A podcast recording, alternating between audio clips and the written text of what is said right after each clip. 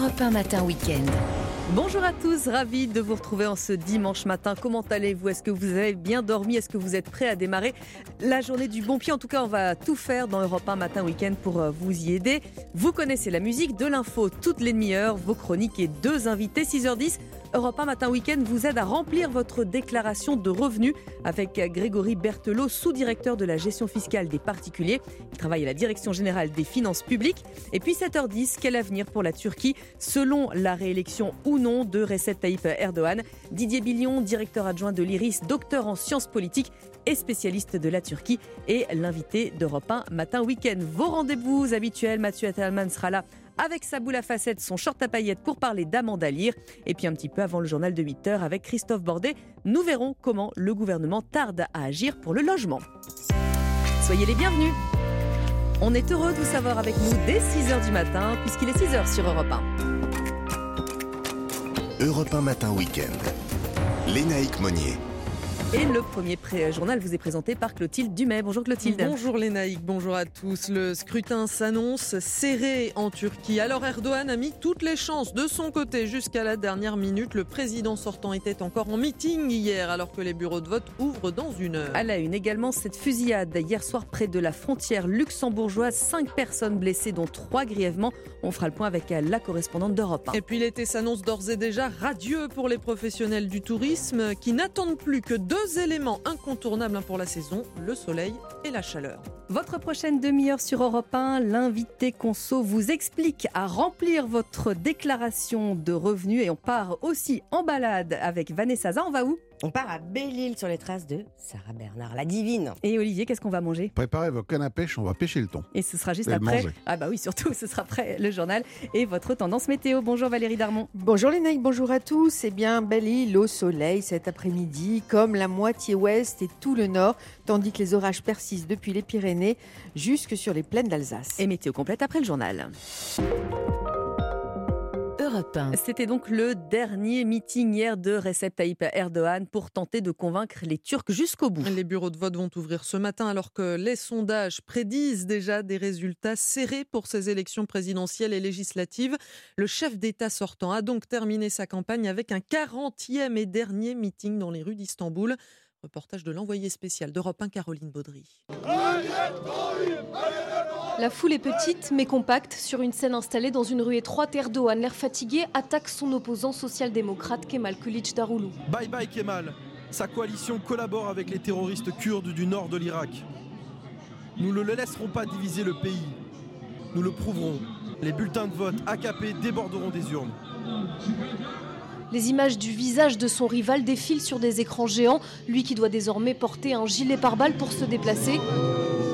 Les familles sont enroulées dans des drapeaux turcs, des fumigènes envahissent une petite place.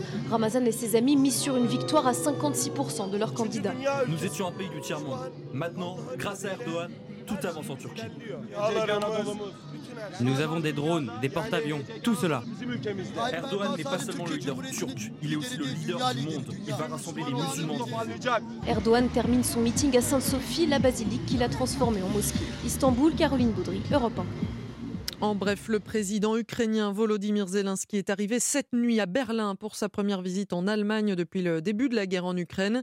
Le gouvernement allemand prévoit une nouvelle livraison d'armes pour Kiev d'une valeur de presque 3 milliards d'euros. En France, une fusillade a éclaté hier soir à Villerusse et près de la frontière du Luxembourg. Cinq personnes ont été blessées, dont trois grièvement. Dans cette petite ville de Meurthe-et-Moselle, un homme cagoulé a ouvert le feu sur un groupe de jeunes avant de prendre la fuite.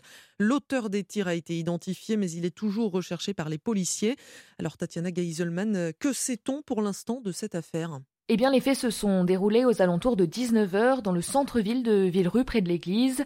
Un homme déposé en voiture par un complice a tiré en rafale avec un fusil d'assaut sur un groupe de jeunes âgés de 15 à 20 ans, faisant plusieurs blessés, selon Julien Le Goff, secrétaire général de la préfecture de Meurthe-et-Moselle. C'est une fusillade qui s'est déroulée aux abords de la place Jeanne d'Arc, causant cinq victimes, trois se trouvant en urgence absolue, deux en urgence relative et parmi les victimes en urgence absolue, dont le pronostic vital est très engagé. Il s'agit en l'occurrence d'un jeune homme qui a reçu une balle en pleine tête et qui a été héliporté au CHU de Nancy.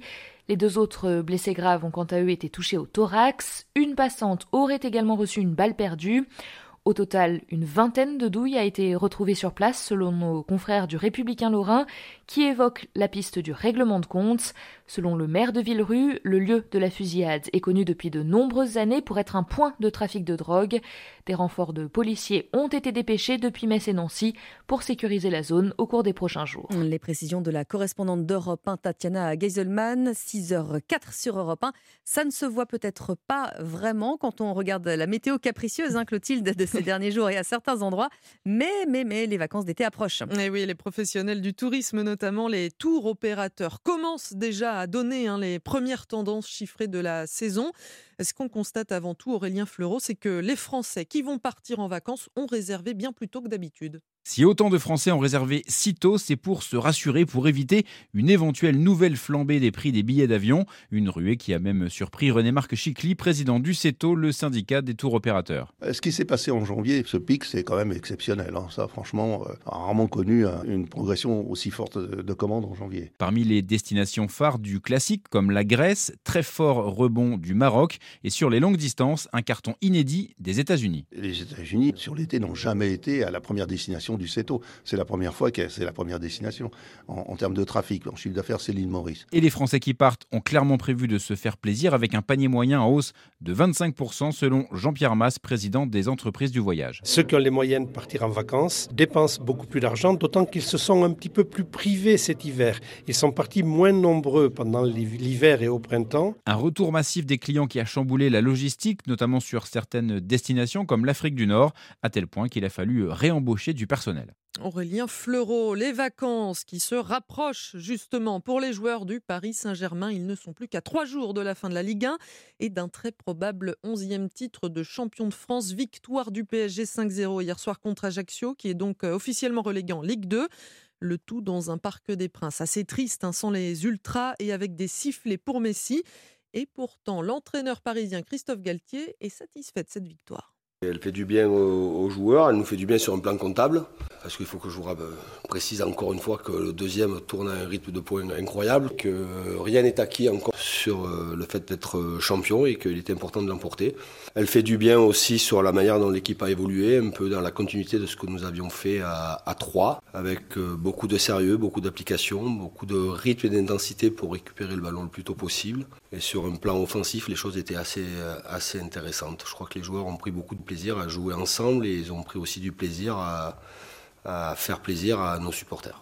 Et la 35e journée de Ligue 1 se termine aujourd'hui avec euh, notamment Monaco qui reçoit Lille et Angers qui se déplace à Marseille. Un match que vous pourrez suivre en direct intégral sur Europe 1, bien sûr. Merci Clotilde. 6h07 sur Europe 1. Valérie Darmon, on fait attention si on est dans, si on est dans l'Est, hein, il y a encore euh, pas mal d'orages. Oui, effectivement, surtout cet après-midi, hein, des Pyrénées à l'Alsace et jusqu'en Lorraine et jusqu'aux Alpes. Là, le temps reste instable toute la journée. Les nuages sur ces régions sont déjà très nombreux ce matin, euh, porteurs d'averses, hein, ici ou là. Et puis c'est l'inverse, hein, des Charentes, Hauts-de-France, en Bretagne, en Normandie, Pays de la Loire, euh, Nouvelle-Aquitaine. Alors là, le ciel est variable et très très ensoleillé cet après-midi et le beau temps qui revient déjà aussi sur le pourtour méditerranéen. Mais ce soir, le ciel qui va se couvrir sur la pointe bretonne de nouveau, annonçant une nouvelles perturbations pluvieuses pour la nuit prochaine. Et qu'est-ce que ça donne au niveau euh, température, Valérie? Elles sont stationnaires. Elles sont stationnaires. Actuellement 15 à Perpignan et Biarritz, 13 degrés à Nice, 12 à Agen et Toulouse, 11 degrés à Paris, 10 à Lille et Nancy, 8 degrés à Orléans et 6 degrés à Clermont-Ferrand. Merci Valérie. On vous retrouve évidemment à 6h30 à suivre dans un instant sur Europe 1. La conso, vous peinez peut-être à remplir votre déclaration de revenus avec euh, toutes les dernières nouveautés. Europe 1 Matin Week-end vous aide grâce à Grégory Berthelot, sous-directeur de la gestion fiscale des particuliers à la Direction générale des finances publiques. Mais avant cela, puisqu'il est 6h08 sur Europe 1, on retrouve Thierry Léger. Bonjour Thierry. Bonjour Lénaïque, c'est sur l'hippodrome de Paris-Longchamp que va se courir ce quintet, un handicap qui réunira 15% âgés de 4 à 7 ans sur la distance de 2500 mètres. Et je n'ai pas hésité à placer en tête de mon pronostic les numéros 6, la fille du Sud, et 14, Aljana, deux des trois juments au départ de ce quintet à oser défier les mâles et dont la parfaite condition physique actuelle ne fait aucun doute. La fille du Sud restant sur une bonne deuxième place dans un quintet le 2 mai sur l'hippodrome de Compiègne. Quant à Aljana, Elle, elle reste sur une très bonne troisième place pour sa rentrée dans une épreuve similaire le 11 avril sur l'hippodrome de Chantilly. On leur opposera les numéros 1 abondants, irréprochables, n'ayant jamais conclu plus loin que cinquième lors de ses dix courses depuis le début de sa carrière. 3 Louvagny, dont la course de rentrée le 20 avril à Longchamp est annonciatrice d'une très grande performance dès cet après-midi. Et 12 Flatten the Curve, d'une régularité de métronome, certes dans une catégorie d'un niveau moins relevé, mais que je crois capable pour son premier quintet de conclure à coup sûr dans les cinq premiers. Enfin, les numéros 4, Joy Up, 2, Stallone et 9, Berkane compléteront ma sélection. Mon pronostic 6, 14, As, 3, 12, 4, 2 et 9. Merci beaucoup Thierry Léger, bon dimanche. Europe 1 matin week-end. Lénaïque Monnier. Avez-vous déjà rempli votre déclaration de revenus? Alors, on ne veut pas vous faire avaler votre petit déj de travers, évidemment, ce matin, mais il faut quand même commencer à y penser, euh, d'autant que vous ne savez peut-être pas trop comment appréhender les dernières nouveautés. On vous a demandé sur la page Facebook d'Europe 1 matin week-end de poser vos questions, et c'est euh, Grégory Berthelot qui va vous aider ce matin. Bonjour. Bonjour à vous. Alors, on fait appel à, à vos lumières parce que vous êtes sous-directeur de la gestion fiscale des particuliers à la Direction générale des finances publiques. Vous êtes donc un crack de la déclaration euh, fiscale. Alors on va peut-être euh, rappeler dans un premier temps que depuis euh, le prélèvement à la source en 2019, il n'y a pas eu de gros gros changements. Hein. Alors concernant la déclaration de revenus, effectivement, il n'y a pas eu de, réforme aussi importante que le prélèvement à la source. Il y a quand même eu deux petites nouveautés importantes. D'abord, la mise en place de la déclaration automatique en 2020 qui permet à près de 11 millions de Français de pouvoir déclarer leurs revenus sans avoir à souscrire une déclaration, ce qui est quand même une simplification importante. Et puis 2021, on a offert avec nos amis de l'URSSAF un parcours déclaratif unifié à la fois fiscal et social à tous les indépendants. Et là aussi, c'est une vraie simplification pour eux. Alors, pour euh, ce qui concerne euh, cette année, alors il y a une chose qui est simple désormais, c'est qu'on n'a plus besoin de cocher euh, la cage redevance et déclarer euh, sa télévision euh, désormais.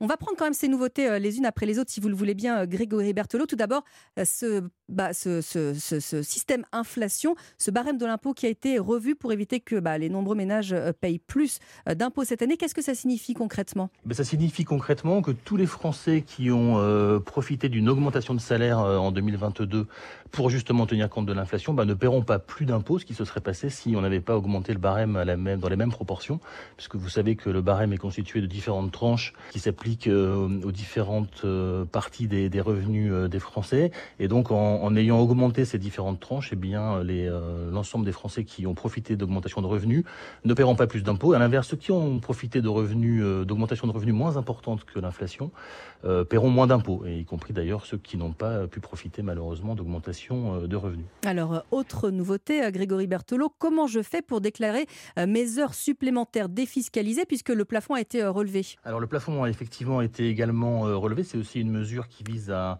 euh, soutenir le pouvoir d'achat des, des, Français pendant cette période difficile. Alors, normalement, il n'y a rien à faire, hein, puisque les heures supplémentaires exonérées sont euh, directement euh, pré-remplies dans la déclaration de revenus, que ce soit une déclaration de revenus d'ailleurs papier ou, ou, ou, en ligne. Et donc, il n'y a rien à faire. Il faut simplement s'assurer que les heures supplémentaires exonérées ont, sont bien déclarées, ont bien été pré-remplies et à défaut les, les corriger, mmh. parce que les heures supplémentaires sont prises en compte quand même dans le revenu fiscal de, de, référence et il faut vérifier la case 1GH de la déclaration de revenus pour s'en assurer. Et c'est la même chose également, euh, Grégory Berthelot, pour euh, les, pou les pourboires hein, qui sont. Ça, c'est le petit coup de pouce pour la restauration. Exactement, tout à fait. Alors, on va aussi euh, s'adresser, si vous le voulez bien, aux propriétaires hein, qui écoutent Europe 1 ce matin. Là, il y a des choses qui changent. Hein. Alors, tout à fait. Cette année, il y a une nouvelle déclaration d'occupation des locaux d'habitation qui euh, s'applique à tous les propriétaires. Euh, et donc, il faut que les propriétaires viennent dans leur espace fiscal euh, sur impôt.gouv pour nous déclarer la situation d'occupation de leurs locaux d'habitation en nous disant, bah voilà, c'est ma résidence principale, c'est ma résidence secondaire, c'est un local loué. Quand c'est un local loué, d'ailleurs, il faut nous indiquer le, locataire, ou euh, c'est un local vacant. Alors, c'est une réforme qui euh, vise, dans le cadre de la suppression de la taxe d'habitation sur les résidences principales, hein, qui est euh, une grande réforme qui s'applique totalement cette année pour la première fois. Plus de, de TH sur les résidences principales à payer du tout. Et donc l'objectif, c'est de nous permettre de pouvoir effectuer correctement, grâce à cette information, la taxation des taxes d'habitation qui subsistent, parce qu'il mhm. subsiste quand même des taxes d'habitation sur les résidences secondaires ou les locaux vacants, par exemple. Et pour bien faire cette taxation, on a besoin de cette information et c'est pour ça qu'on demande aux propriétaires de venir nous donner l'information. Alors c'est une déclaration qui est indépendante et, autonome hein, par rapport à la déclaration de revenus. C'est mhm. autre chose, même si bien sûr on fait le lien euh, pour accompagner euh, nos usagers et les propriétaires dans la déclaration de revenus, euh, on, leur indique de ne pas oublier de venir nous faire cette déclaration, mais c'est quelque chose d'autonome. Et dans le calendrier aussi est différent puisque cette déclaration peut se faire jusqu'au 30 juin, alors que la déclaration de revenus, elle, se termine un peu plus tôt. Alors, il y a Flavienne qui est une fidèle auditrice d'Europe un matin week-end qui nous a posé cette question sur notre page Facebook. Ses parents ont déménagé en mars 2023 dans une résidence senior en location. Leur maison, ils sont propriétaires, hein, elle n'est pas encore vendue. Qu'est-ce que euh, qu'est-ce qu'il faut compléter euh, dans la déclaration de revenus? Est-ce qu'ils vont payer des impôts sur, euh, sur la maison? Alors pour les revenus 2022, rien puisque l'opération s'effectue cette année en 2023. Donc pour les revenus 2022, rien à faire. pour 2023, donc dans la déclaration de revenus de 2024, ben, il y aura un changement d'adresse à indiquer pour qu'on sache que la personne a déménagé. Et en termes d'impôts, puisqu'il s'agit de la vente de la résidence principale, comme les plus-values sur la vente des résidences principales sont exonérées, il ne devrait pas y avoir d'impôts à payer pour, euh, pour la personne. Donc vous pouvez rassurer votre auditeur. Alors euh, c'est euh, Flavienne qui nous écoute certainement et qui vous remercie bien sûr. Alors si on n'est pas un crack comme vous de la déclaration de revenus, Grégory Berthelot, si on se trompe, on peut parfois se tromper, comment on fait? Alors si vous vous trompez, si vos auditeurs se trompent dans la déclaration de revenus, surtout pas de panique. dans la période déclarative, jusque donc à la fin de la période de, de dépôt des déclarations de revenus, on peut à tout moment en ligne euh, venir euh, corriger sa déclaration de revenus euh, autant de fois que, nécessaire. et même après cette date, donc même après le 8 juin, qui est la date ultime de la dernière période de déclaration en ligne, s'il y a, si les auditeurs, si vos auditeurs, si les redevables se rendent compte qu'il y a eu une erreur, on pourra ultérieurement venir faire une déclaration corrective. Euh, avec euh, un service spécifique en ligne qui s'ouvre en général à l'été hein, mhm. et qui est ouvert jusqu'à la fin de l'année euh, pour pouvoir venir dire à l'administration fiscale, ben voilà, j'ai déposé une déclaration de revenus, mais je me suis rendu compte d'une erreur et donc je viens vous signaler cette erreur pour qu'elle puisse être prise en compte. Eh bien, merci beaucoup, merci beaucoup, c'est beaucoup beaucoup plus clair. On espère simplement que ça ne va pas prendre des heures et des heures pour remplir cette déclaration de revenus, mais grâce à vous, en tout cas, ce sera beaucoup plus simple pour les auditeurs d'Europe 1. Merci beaucoup, Grégory Barthelot directeur de la gestion fiscale des particuliers à la Direction générale des finances publiques. On mettra évidemment cet entretien sur le podcast europe1.fr. Merci à vous. Merci beaucoup. Europe 1 matin week-end. Lénaïque Monnier. 6h16 sur Europe 1. Bienvenue à tous. Le journal permanent, Clotilde Dumèche. Le décret vient de paraître au journal officiel. Les soignants non vaccinés contre le Covid-19 peuvent désormais revenir à leur poste. Ils sont quelques milliers d'après les estimations du ministère de la Santé à avoir été suspendus lorsque l'obligation vaccinale était en vigueur. L'action française peut finalement célébrer Jeanne d'Arc ce matin. Le tribunal administratif de Paris a suspendu l'arrêté du préfet de police interdisant la manifestation prévue par le mouvement royaliste. Elle ne constitue pas une incitation à provoquer des troubles à l'ordre public d'après le tribunal. En revanche, l'interdiction du rassemblement des nationalistes d'Ivan Benedetti est, elle, maintenue. Nadine Morano sur l'immigration, Michel Barnier sur l'Europe dans le journal du dimanche. Le patron des Républicains, Eric Ciotti, dévoile la composition de son contre-gouvernement. Une équipe de 32 secrétaires nationaux chargés de porter les idées DLR sur différents sujets. Et puis c'était la grande favorite de cette 67e édition. La Suédoise Laurine a remporté l'Eurovision hier soir. C'est la deuxième fois qu'elle gagne le concours. La candidate française Lazara termine, elle, 16e. Elle pourra fêter les 50 ans d'Abba l'année prochaine en Suède. Merci Clotilde. À tout à l'heure. Il est 6h18 sur Europe 1. Dans un instant, la balade du dimanche. Nous partons à Belle-Île pour euh, le centenaire de la mort de Sarah Bernard. Et puis on cuisinera du thon avec Olivier Pouls. À tout de suite sur Europe 1. Europe 1 matin week-end. Lénaïque Monnier. La balade du dimanche sur Europe 1, Vanessa Za, Olivier Pouls, bonjour. Bonjour, à, tous. Et ce matin, on va prendre l'air du large, Vanessa, puisque nous nous posons à Belle-Île. Oui, pour la fête des mères. En fait, je fais un clin d'œil à une grande femme, euh, ce monstre sacré, la divine comme on l'appelait, mais qui était avant tout une mère, Sarah Bernard. Ah, bah oui. On fête le centenaire de sa disparition cette année. Une mère qui a installé, figurez-vous, chaque été, pendant 30 ans, à la pointe des Poulains, bah, sa tribu chérie, euh, ses enfants, mais ses amis aussi, Mhm. euh, dans un monde qu'elle a créé pour eux. Alors vous allez me dire, comment une star internationale s'est retrouvée comme ça à Belle-Île Eh oui, comment elle a Ouais, ben voilà. Ah, parce que c'est beau. Eh bien, c'est un de ses amis euh, peintres, Georges Clérin, qui a décidé de l'y emmener. Quand elle est arrivée là-bas, sur cette pointe très exposée au vent, donc très théâtrale Mmh, aussi, hein, elle est totalement euh, séduite par le spectacle. Le fortin est à vendre, évidemment, elle l'achète et elle fait réaménager le fort, construire deux villas qu'elle appelle les cinq parties du monde, en référence aux cinq continents, Mhm. et puis la villa Lisiane en hommage à sa petite fille. Alors, le Fortin et, et les villas, ça existe toujours? Oui, et bien, depuis, ils ont été entièrement rénovés. Un très beau travail. Alors, avant de vous immerger dans les pièces, il faut commencer par le musée. Très belle scénographie avec la voix de Fanny Ardant qui vous embarque dans le quotidien de Sarah Bernard.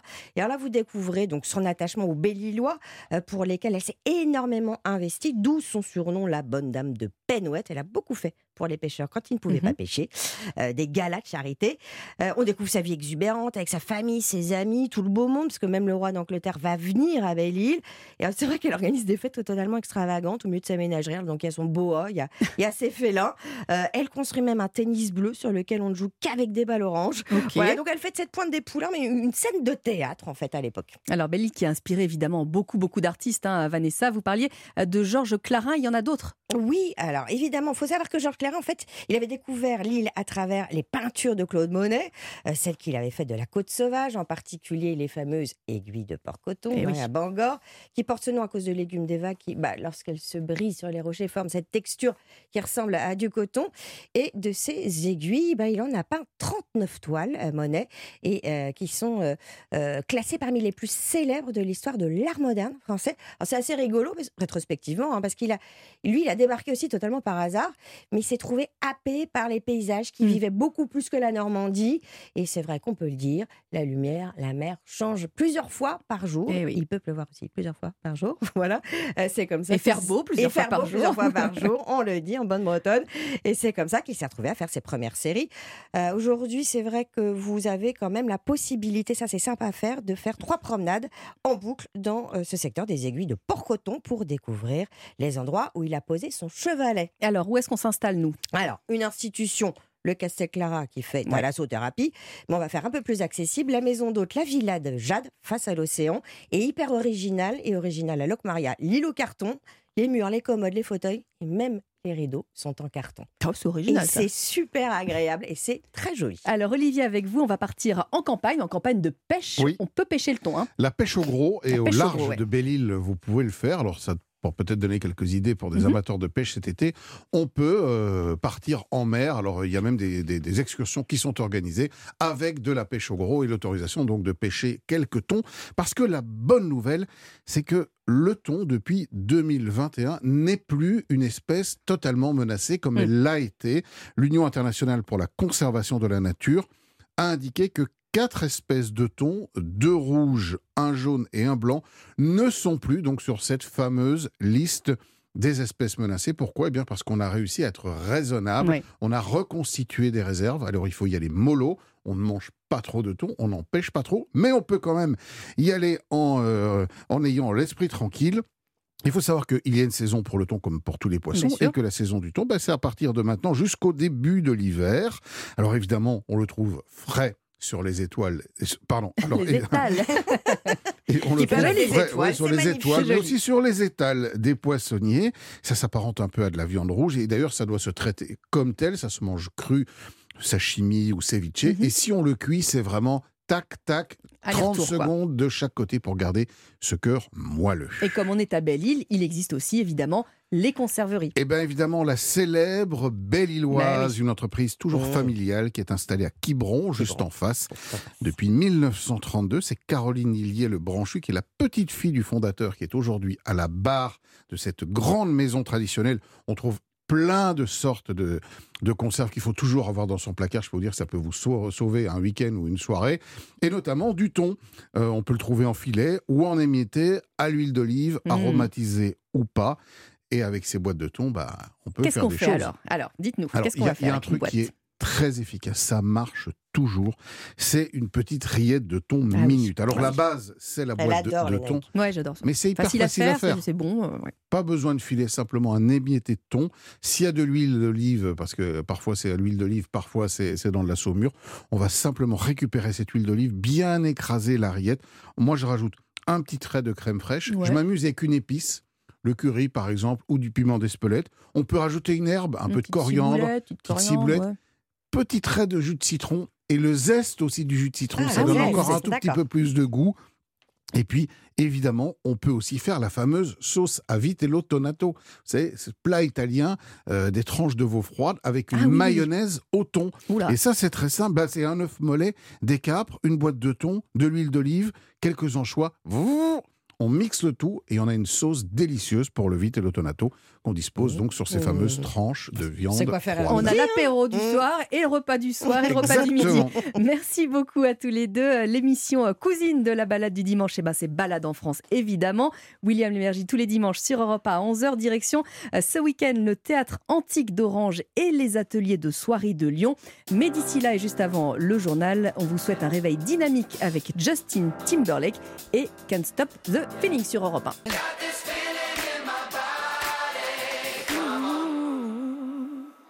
Justin Timberlake qui vous réveille, euh, on espère de bonne humeur sur Europe 1 avec Can't Stop the Feeling.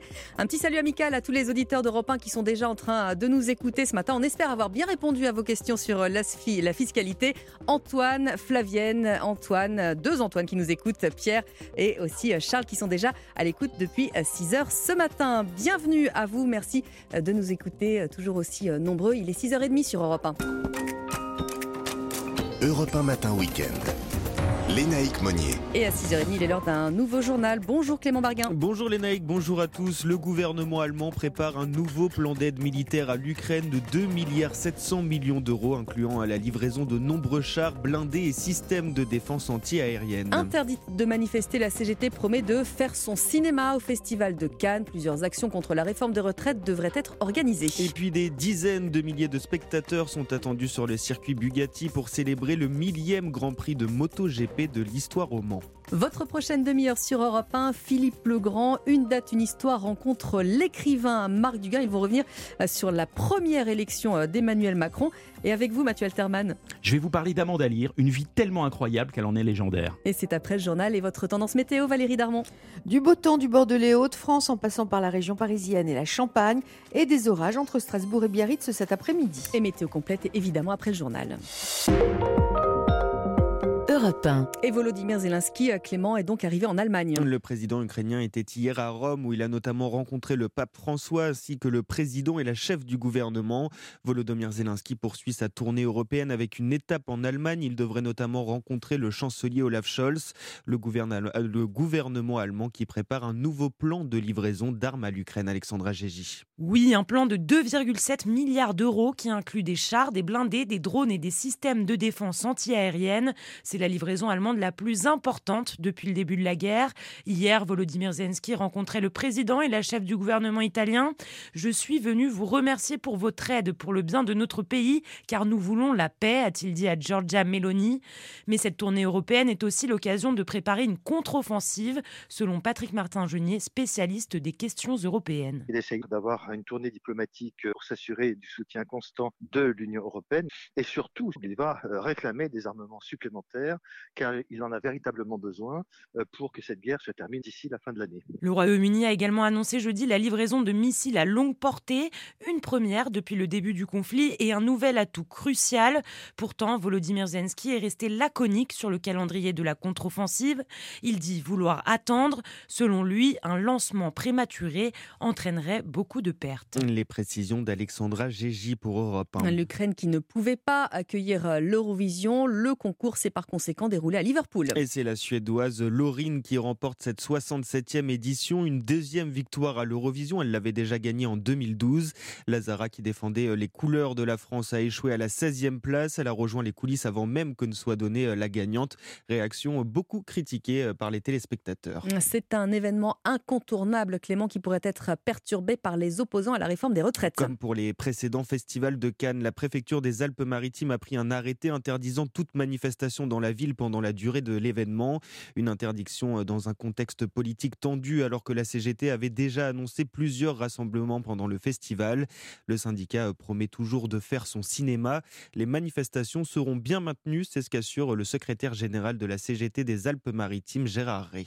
Interdiction ou pas interdiction, euh, la CGT, avec les salariés euh, et la population plus largement, sera présente pour dire euh, notre opposition à, cette réforme et puis le respect des libertés fondamentales telles que celle de manifester. Donc il y aura une manifestation le 19 et puis, euh, on a prévu aussi une autre manifestation le 21 mai au matin qui partira du rond-point de Grande-Bretagne. Il est tout à fait légitime que pendant cette période, des travailleurs et des travailleuses euh, puissent se faire entendre parce que sans eux, il n'y aurait pas de festival. D'autant plus au Festival de Cannes qui, rappelons-le, a été euh, créé aussi sous l'impulsion de militantes et de militants syndicaux.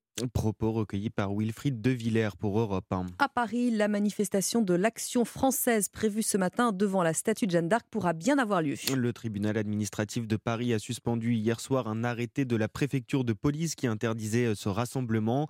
Un peu plus tôt dans la journée, le juge des référés avait aussi suspendu l'interdiction d'un colloque organisé par le mouvement royaliste dans le 12e arrondissement de Paris. Et puis on revient sur euh, cette fusillade Clément près de la frontière luxembourgeoise. Elle a fait au moins 5 blessés, dont 3 graves. Cela s'est passé hier soir dans la commune de Villerue en Meurthe-et-Moselle. Un homme cagoulé a tiré depuis un véhicule avant de prendre la fuite. Trois blessés ont été classés en urgence absolue, l'un d'eux avec pronostic vital engagé. Selon une source proche, cette fusillade pourrait être liée à un trafic de stupéfiants que l'enquête devra déterminer. Elle a été confiée au service régional de police judiciaire de Metz. 6h34 sur Europe 1. Bon réveil à tous. C'est la foule des grands jours qui est attendue euh, aujourd'hui au Mans puisque le Grand Prix de France moto, cinquième manche du championnat du monde, se déroule aujourd'hui. Le champion sortant, le niçois Fabio Quartararo, est en difficulté cette saison, mais l'épreuve mancelle est surtout cette année l'occasion de célébrer le millième Grand Prix de l'histoire de la MotoGP Axel May. Oui, c'est un bel hasard du calendrier. Le millième Grand Prix de l'histoire de la MotoGP a lieu au Mans, un Grand Prix de France qui a une particularité, assure le champion en titre Fabio Quartararo. Le public, euh, c'est la chose la plus, la plus impressionnante. Euh, L'année dernière, j'étais quand même énormément surpris euh, de voir le, le, nombre de supporters, le nombre de personnes qui nous, qui nous soutiennent. Donc euh, c'est surtout ça. Fabio Quartararo, en délicatesse avec sa moto cette saison, pourra une nouvelle fois profiter du soutien du public au Mans. L'an dernier, 110 000 spectateurs s'étaient pressés le long du circuit Manceau. Un record d'affluence. Claude Michy, l'organisateur du Grand Prix de France. Je pense qu'au niveau de la fréquentation, on est un peu au maxi. On ne va pas aller beaucoup plus loin parce que c'est aussi une qualité de confort euh, pour le public qui soit bien installé, qui voit bien. Bon, même s'il y a 15 écrans géants qui peuvent tout suivre. Et puis petit cocorico, les équipes ont désigné l'an dernier le Grand Prix de France comme le meilleur Grand Prix du championnat du monde. Aujourd'hui, en devenant le millième du calendrier, il entre un peu plus dans l'histoire de la MotoGP. Axel May du service des sports d'Europe 1. Et puis lui brille à Doha après six ans d'absence, le revoilà sur le toit du monde. Teddy Riner, une nouvelle fois sacré champion du monde dans la catégorie des plus de 100 kilos. À 34 ans, il décroche donc son 11e titre mondial. Il a battu en prolongation le russe Inal Tasoyev qui concourait sous drapeau neutre. Une victoire synonyme d'espoir à un an des Jeux Olympiques. Écoutez les premières réactions de Teddy Riner après son combat. Ouais, la fierté, la difficulté d'aller le chercher, le travail qu'il y a derrière. Mais quand on travaille, ça paie, même quand c'est dur. En tout cas, avec ce championnat, on va savoir ce qu'il reste à travailler. Avancer un peu de repos, savourer quand même parce qu'il n'y a jamais de médaille facile. Et un nouveau titre après autant de temps d'absence, je vais le savourer. Voilà la joie de Teddy Riner après avoir décroché son 11e titre mondial. Qui est toujours le patron, nous dit d'ailleurs euh, l'équipe qui en fait sa une, hein, évidemment. Euh, ce matin, c'était le journal de Clément Barguin. Merci Clément. 6h36 sur Europe 1, on va parler euh, des températures, Valérie Darmon. Alors soit elles grimpent, soit elles descendent, c'est bien ça? Et oui, elles sont euh, en légère hausse.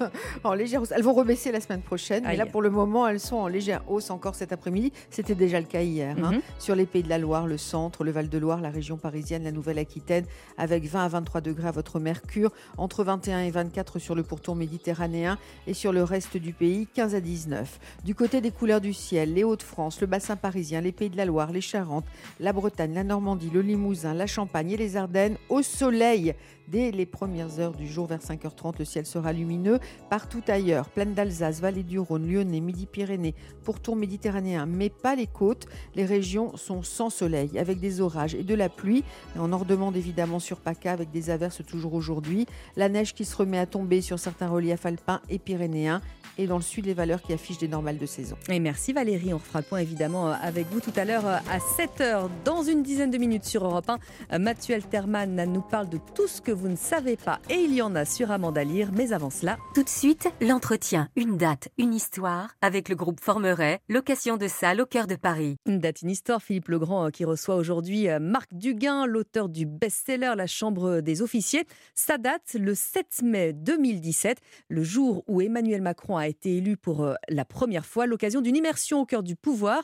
Bonjour Philippe, bonjour Marc. Bonjour Lénaïque, bonjour à tous. Retour en 2017. Bonjour Marc Duguin. Bonjour Philippe. Écrivain et réalisateur, vous êtes notamment la preuve qu'il y a plusieurs vies dans une vie.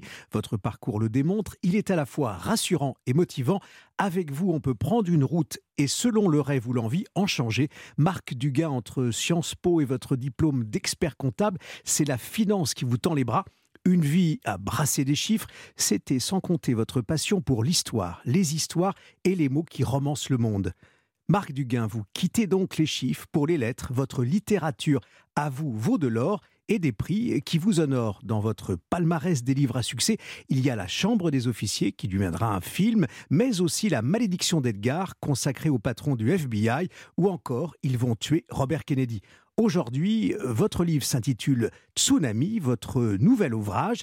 Ce matin, vous avez choisi de revenir sur le 7 mai 2017, l'élection d'Emmanuel Macron, les premiers résultats au micro d'Europe 1. Dans 35 secondes, nous vous annoncerons le nom du vainqueur de cette élection présidentielle. Ce que l'on sait, c'est que cette élection, ce second tour a moins mobilisé que le premier tour euh, il y a 15 jours, qu'il a moins mobilisé aussi assez nettement que le second tour euh, en, en, 2012.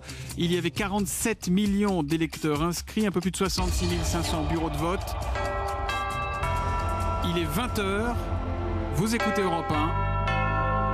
Emmanuel Macron est élu président de la République avec voilà le résultat, Marc Duguin. Euh, dans la voix de Thomas Soto, qu'on a reconnu, euh, vous avez choisi ce 7 mai 2017. Euh, on retourne, j'allais dire, aux, aux, urnes et on entend là le, le résultat 66,1% euh, des suffrages exprimés en faveur d'Emmanuel Macron. Pourquoi avoir fait ce, ce choix? Pour regarder la France de plus près à ce moment-là?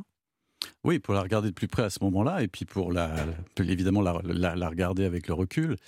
Euh, C'était une période très enthousiasmante parce qu'il y a un, un, jeune président qui, euh, qui finalement n'est pas très marqué, euh, je dirais politiquement, par son passé, bon, qui n'a pas tellement d'ancrage électoral, qui, qui n'a pas été maire, qui n'a pas été député, qui et qui, euh, et qui en plus à l'âge de mon fils à l'époque. Donc euh, c'est la première fois que je, je, vois élire un président. Euh, je, sens le, grand décalage de génération entre le président et moi. Et, et je trouve ça enthousiasmant parce qu'il y a, il y a effectivement plein de promesses. L'effondrement euh, de, de, François Hollande, et puis ce score impérial au second tour, de fait, devant, devant Marine Le Pen.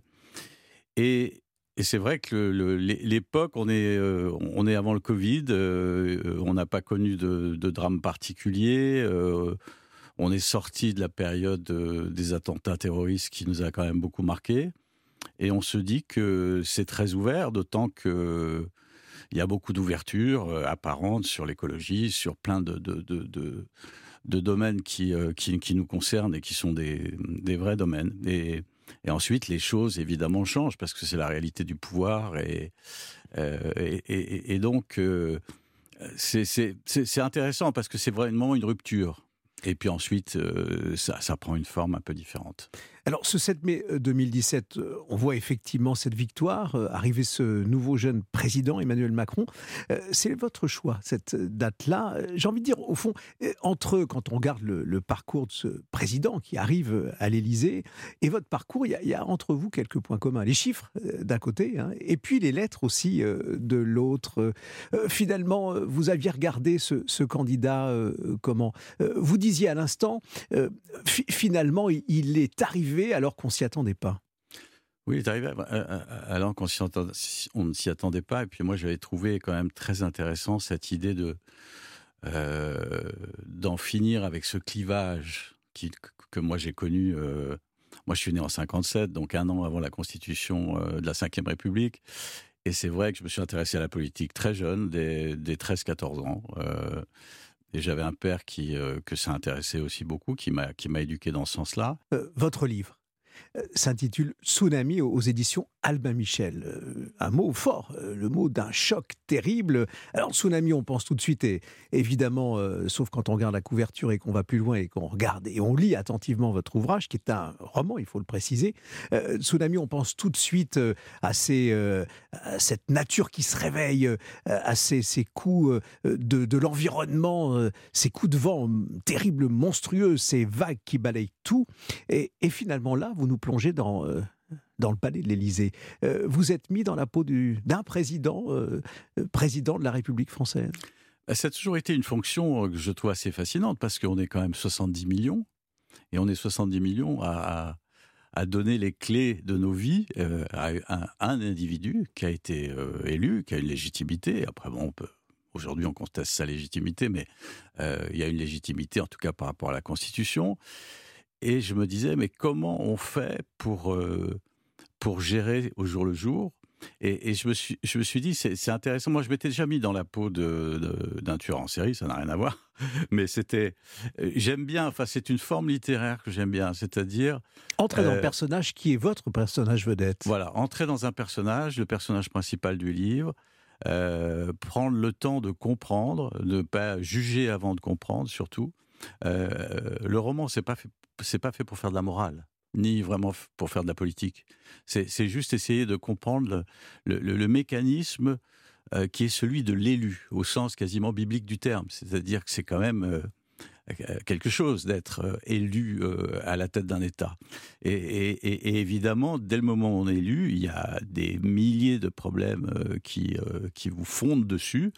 Et, j'ai voulu faire vivre ce président trois semaines, pas plus. Ce roman, le vôtre, euh, votre nouveau livre s'intitule Tsunami. On reste dans la fiction quand même parce que c'est un roman. Et la date que vous avez choisie aujourd'hui, ce matin sur Europe 1, le 7 mai 2017, nous avons revécu ce moment euh, de l'élection présidentielle, l'arrivée euh, d'Emmanuel Macron à l'Élysée. À bientôt. On vous souhaite un bon dimanche. Bon dimanche à vous. Merci beaucoup. Au revoir. Et une date, une histoire que vous retrouvez évidemment tous les dimanches matins sur Europe 1 à 7h20 et rediffusion quand vous le souhaitez, bien entendu sur europe1.fr. C'était l'entretien Une date, une histoire avec le groupe Formeret. Avec plus de 170 salles rénovées et équipées, le groupe Formeret accueille vos réunions, séminaires, formations. Plus d'infos sur formeret.fr. Europe 1 matin week-end. Lénaïque Monnier. 7h moins le quart tout pile sur Europe 1, l'heure du journal permanent Clément Barguin. La manifestation de l'Action française prévue ce matin devant la statue de Jeanne d'Arc à Paris va pouvoir avoir lieu. Le tribunal administratif a suspendu hier soir un arrêté de la préfecture de police qui interdisait ce rassemblement. Un peu plus tôt dans la journée, le juge des référés avait aussi suspendu l'interdiction d'un colloque organisé par le mouvement royaliste dans le 12e arrondissement de Paris. La fin d'une campagne sous tension en Turquie, 64 millions d'électeurs sont appelés aux urnes à partir de 8 heures. Les derniers sondages laissent présager une course très serrée entre les deux principaux candidats, le président islamo-conservateur Recep Tayyip Erdogan et son adversaire Kemal Daroglu, à la tête d'un parti social-démocrate et laïque. Après une visite à Rome hier, Volodymyr Zelensky est arrivé en Allemagne. Le président ukrainien devrait notamment y rencontrer le chancelier Olaf Scholz. L'Allemagne qui annonce un nouveau plan d'aide militaire de 2 milliards 700 millions d'euros pour l'Ukraine. Et puis en Ligue 1, victoire du PSG 5-0 hier soir contre Ajaccio, qui est donc officiellement relégué en Ligue 2. La 35e journée se termine aujourd'hui avec notamment Monaco qui reçoit Lille et Angers qui se déplace à Marseille. Merci Clément. Dans un court instant sur Europe 1, Mathieu Alterman débarque dans ce studio. Il vient nous parler d'Amanda Lear à la faveur d'un documentaire qui lui est consacré. À tout de suite sur Europe 1, 6h46. Europe 1 matin week-end. Lénaïque Monnier. Documentaire ce matin. Elle célèbre la pop culture et lui aussi. Bonjour Mathieu Alterman. Bonjour Lénaïque. Alors on va parler d'un formidable doc sur euh, Arte puisque la vie d'Amanda Lear est incroyable. C'est elle dont nous vous parlez ce matin, la femme qui venait d'ailleurs. Oui, Amanda Lear est une orthodoxe du secret. On ne sait pas où elle est née, on ne sait pas quand elle est née, mm -hmm. ni même si c'est né. Et euh, mais je ne suis pas là ce matin pour dévoiler ce qui n'appartient qu'à elle. Revenons plutôt sur son parcours étonnant. Alors mannequin dans les années 60, elle devient l'égérie du swinging London et les Rolling Stones, figurez-vous, lui consacrent même une chanson, Miss Amanda Jones, en 1967, du temps où elle était la petite amie de Brian Jones.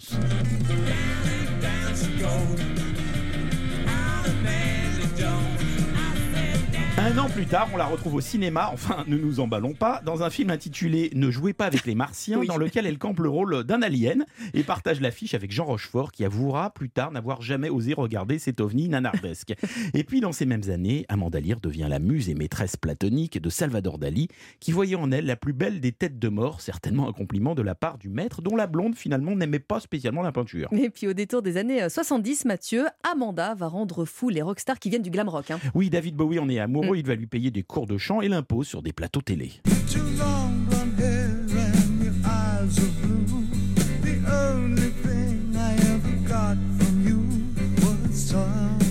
Et Brian Ferry, leader de Roxy Music, tombe en pamoison et la fait poser carrément sur la pochette du deuxième album du groupe en Femme Fatale et Panthère en laisse.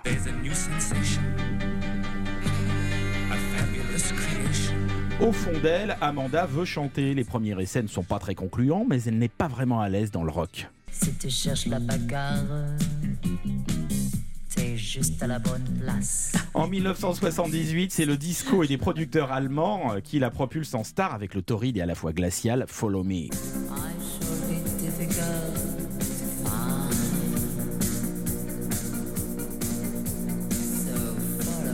Succès dans toute l'Europe et l'Asie, on s'arrache la nouvelle star ambiguë qui ne fait taire aucune rumeur, bien au contraire. L'année suivante, en 1979, elle confirme son succès avec Fashion Pack, la chanson disco qui décrit le mieux les folles années du Studio 54 et du Palace, les boîtes de tous les délires.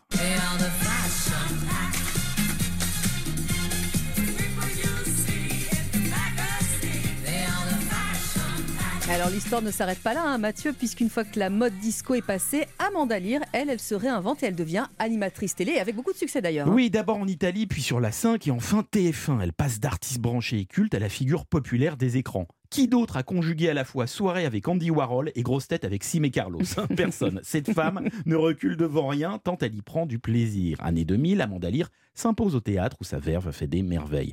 En quelques décennies, elle a peint des milliers de toiles. Elle a découvert les photographes Pierre et Gilles, qui ont par la suite travaillé avec les chanteurs et chanteuses les plus tendances. 45 ans après le succès de Follow Me, un truc de fou. Le tube vient d'être utilisé pour la dernière campagne de la publicité Chanel et la belle refait parler d'elle. Parolière du titre, elle vient tout de même de récupérer 500 000 euros suite à ce spot publicitaire. Alors, on aime toutes les Amanda Lear qu'elle a elle-même créées. Son intelligence, sa pudeur extrême, son art à ne dévoiler que ce dont elle a envie, ont fait d'elle une très grande qui a su durer. Je ne suis jamais seul. Avec ma solitude. Bon dimanche Bon dimanche Mathieu Europe 1 matin week-end, Lénaïque Monnier. 6h51 sur Europe 1, lui aussi, on lui cède de durée. On réécoute, euh, comme tous les week-ends, les meilleurs extraits de Gaspard Proust que vous retrouvez hein, chaque semaine, le mardi, mercredi, jeudi, euh, chez Dimitri Pavlenko. Ce matin, Gaspard face au maire de Cannes, David Lisnard. Europe 1, Gaspard Proust, le meilleur. Bonjour. Comment ça va ce matin? Ah, comme un jour à mi-chemin entre lundi à vendredi, une sorte de Sainte Macron. Notre président Tefal, l'homme sur qui tout glisse sans que jamais rien n'adhère. Bon, je vous préviens, Lisnard, moi j'ai rien sur vous ce matin parce que comme je viens de rentrer de vacances, j'ai besoin de parler un peu de moi en ce moment. Donc si vous passiez la semaine prochaine, ça m'aurait arrangé. Mais là, euh, d'ailleurs, anecdote, hier Dimitri m'a raconté les siennes de vacances. Il m'a dit J'ai eu des galères avec ma Peugeot au niveau service après-vente, c'est vraiment des branques. À quoi j'ai répondu Tu sais, Dimitri, je te rassure, c'est pas beaucoup mieux chez Porsche. Bam Tacle entre matinaliers. What's my motherfucking name? Snoop Prousty. Alors bon, bref. Dimitri, vous avez pas remarqué un truc ce matin? Si, vous vous êtes rasé. Alors je l'ai fait pour deux raisons. D'abord, pas tellement parce que j'aime dégommer du poil, mais parce qu'il y a un truc quand je me rase, c'est que j'adore regarder l'eau qui coule. Je peux rester des heures.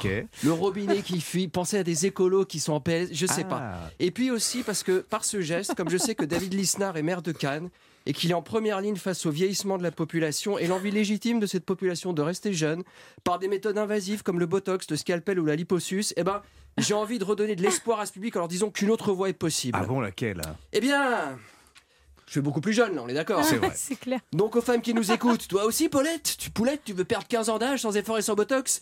Rase-toi donc la moustache N'importe quoi. Et je, mesdames, je vous devine déjà discuter entre vous à la terrasse ce matin. Mais qu'est-ce qui t'arrive? T'as l'air tellement plus jeune. Ouais, je me suis rasé la moustache. Mais tu l'as chopé où cette super astuce? Mais en fait, maintenant, Proust sur Europe 1, il fait aussi des tutos de beauté. Non, Gaspard Proust? Et j'adore ce mec. Ah ouais, il paraît que c'est un gros connard. Oh, je crois que ça m'excite encore plus. C'est pas un peu sexiste, là, ce dialogue-là C'est possible, mais qu'est-ce que ça fait du bien Bon, allez, assez parlé chiffon, parlons de sujets d'hommes, comme la géopolitique, crise migratoire ou le nouveau record de développé couché établi chez Fitness Park par Elisabeth Borne.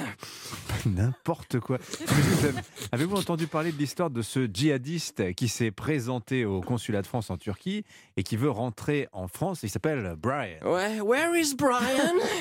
He's in the big caca. Vous pensez qu'il faut le rapatrier en France Non mais Dimitri, c'est de sérieux? Ce pays est formidable. Cette histoire, comme dirait Didier Bourdon dans Les Trois Frères, Ça, c'est. Un couteau qui fait débarder le vase. Vous avez bu Gaspard ce matin? Ah, mais dans ce pays, il n'y a plus besoin de boire pour se sentir torché. En fait, l'autre, t'as Brian, il est en Syrie, il crache sur la France, massacre des innocents, il fait des vidéos pour dire qu'il en est fier. Puis à un moment, sans doute, un de ces accès de mélancolie qui sont l'apanage des grands sensibles. Wesh, quand même, ça manque un petit peu le KFC de Strasbourg-Saint-Denis. Et la France, ton pays, donc, il dit Ah ouais, c'est vrai, quand même, faut réfléchir. Peut-être qu'en filant 50 heures de travaux d'intérêt général et en faisant signer une charte de la laïcité à ce couillon, ben, on en ferait, comme dirait Karim Zeribi, un bon républicain. Ouais. Je sais pas quel est le peuple le plus sadique de la planète, mais alors le plus maso, c'est sûr, c'est les Français. hein. Donc j'ai ma réponse. hein. Selon vous, il ne faut pas le recevoir. Si, si, il faut le recevoir, mais très respectueusement. Ah, c'est-à-dire Imaginons, I had a dream. On envoie chercher Brian en Turquie, mais on n'envoie pas Air France, mais Ryanair, et on met un B comme Brian Air. Comme ça, le gars, il se méfie pas. Une fois l'avion posé sur le tarmac de Roissy, une hôtesse de l'air vient lui bander les yeux. On a une petite surprise. Avance donc son crainte vers la sortie, Brian. Et là, oups, on a oublié l'escalier. Et là, plouf, et là vous me direz, where is Brian? He's in the piscine remplie de gourdons, de goudron. Gaspard Proust, tous les mardis, mercredis et jeudis à 8h34 sur Europe 1. 6h55 sur Europe 1 avant euh, le journal. Vous le savez, hein, vous propose un week-end iconique autour d'Étienne Dao. Ce week-end, vous le retrouvez à 16h chez Stéphanie Loire. Et là, tout de suite, en duo avec Vanessa Paradis, Tirer la nuit sur les étoiles. C'est tout nouveau. Référence au couple passionnel Ava Gardner, Franck Sinatra. Tout de suite sur Europe 1 avec Étienne Dao. Week-end consacré à Étienne Dao ce week-end sur Europe 1 à 16h chez Stéphanie Loire. Et là, vous venez de l'entendre en duo avec Vanessa Paradis tiré La nuit sur les étoiles. Il est quasiment 7h. Le journal arrive. Vous restez bien sur Europe 1 tout de suite.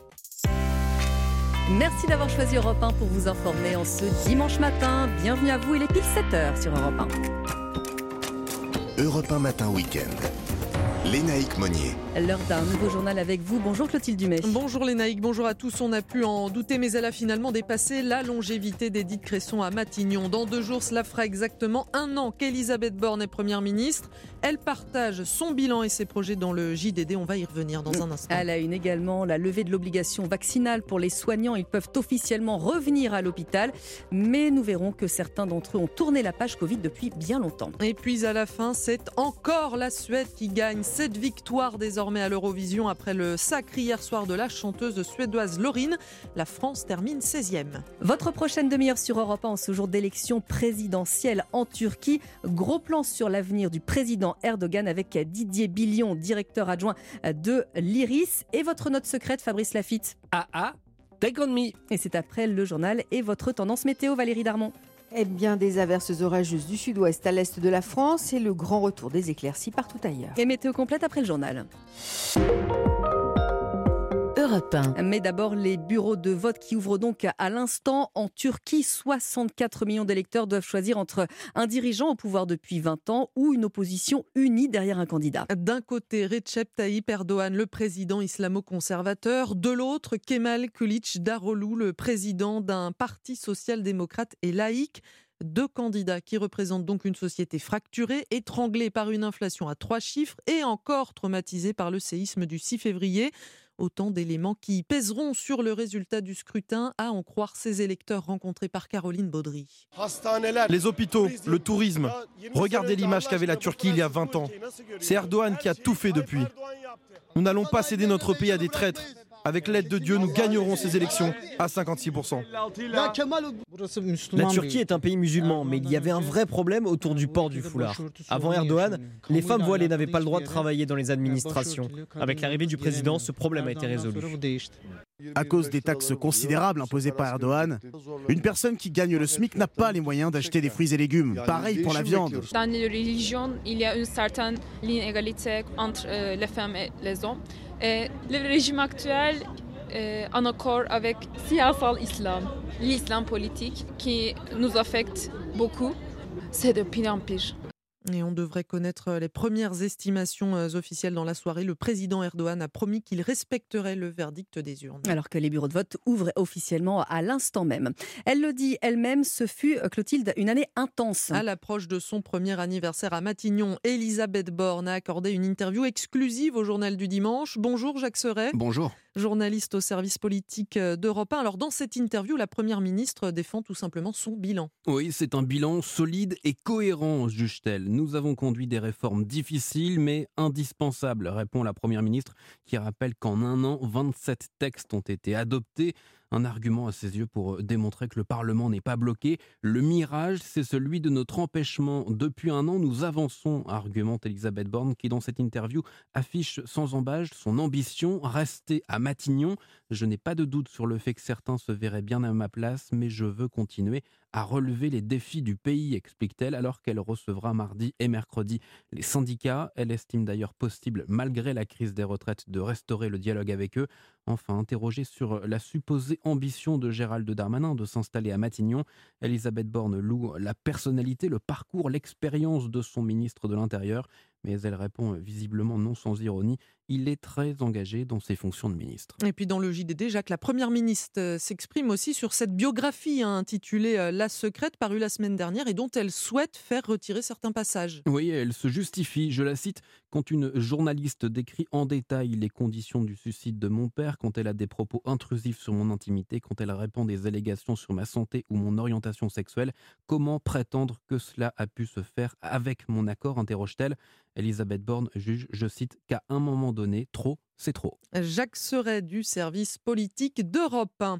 L'action française peut finalement célébrer euh, Jeanne d'Arc ce matin. Le tribunal administratif de Paris a suspendu l'arrêté du préfet de police interdisant la manifestation prévue par le mouvement royaliste. Elle ne constitue pas une incitation à provoquer des troubles à l'ordre public, d'après le tribunal.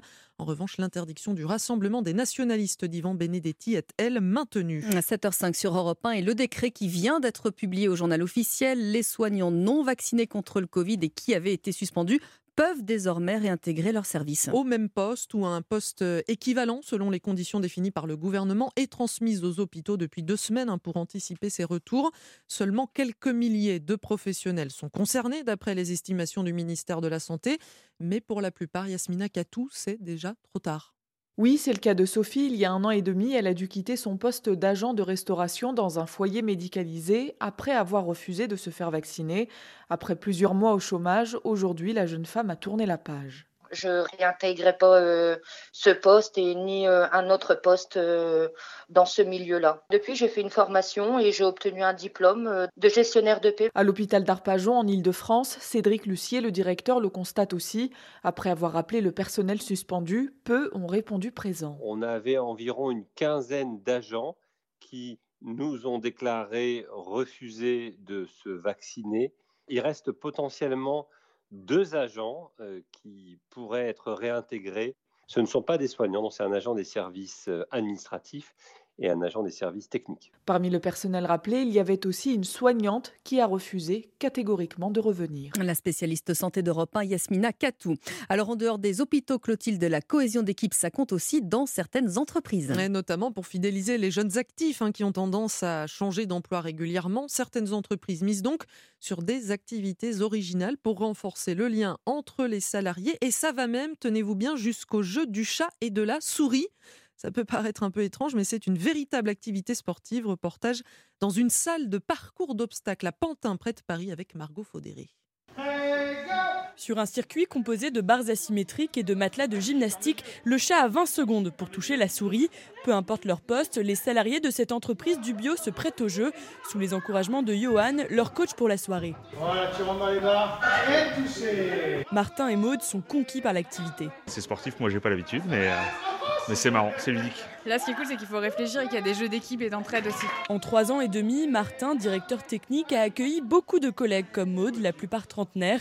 Pour lui, c'est important de fidéliser les équipes, mais pas toujours évident à faire. À cet âge-là et dans les postes comme les nôtres, euh, dans des postes de cadre, dans le numérique, etc., euh, souvent il y a un gros turnover parce que les gens cherchent des nouvelles expériences et à construire une carrière rapidement. Quoi. Alors les activités en dehors du bureau se multiplient. Maude ne se verrait pas travailler ailleurs. C'est un motif pour rester longtemps? Ah bah clairement, moi c'est pour ça que je me lève tous les matins. C'est vrai que la cohésion d'équipe c'est hyper important. Cette cohésion professionnelle a tout de même un prix, un peu plus de 43 euros par participant pour deux heures d'activité incluant le jeu du chat et de la souris. Le reportage de Margot Faudéré. Figurez-vous, les naïcs, que la transition est toute trouvée, puisqu'on peut dire que la France joue aussi un petit peu hein, au chat et à la souris avec la victoire Eh oui. à l'Eurovision. Voilà, ça ne sera encore pas pour cette année, puisque la candidate française Lazara a terminé 16e du concours hier soir. C'est finalement la Suédoise Laurine qui a gagné avec euh, cette chanson.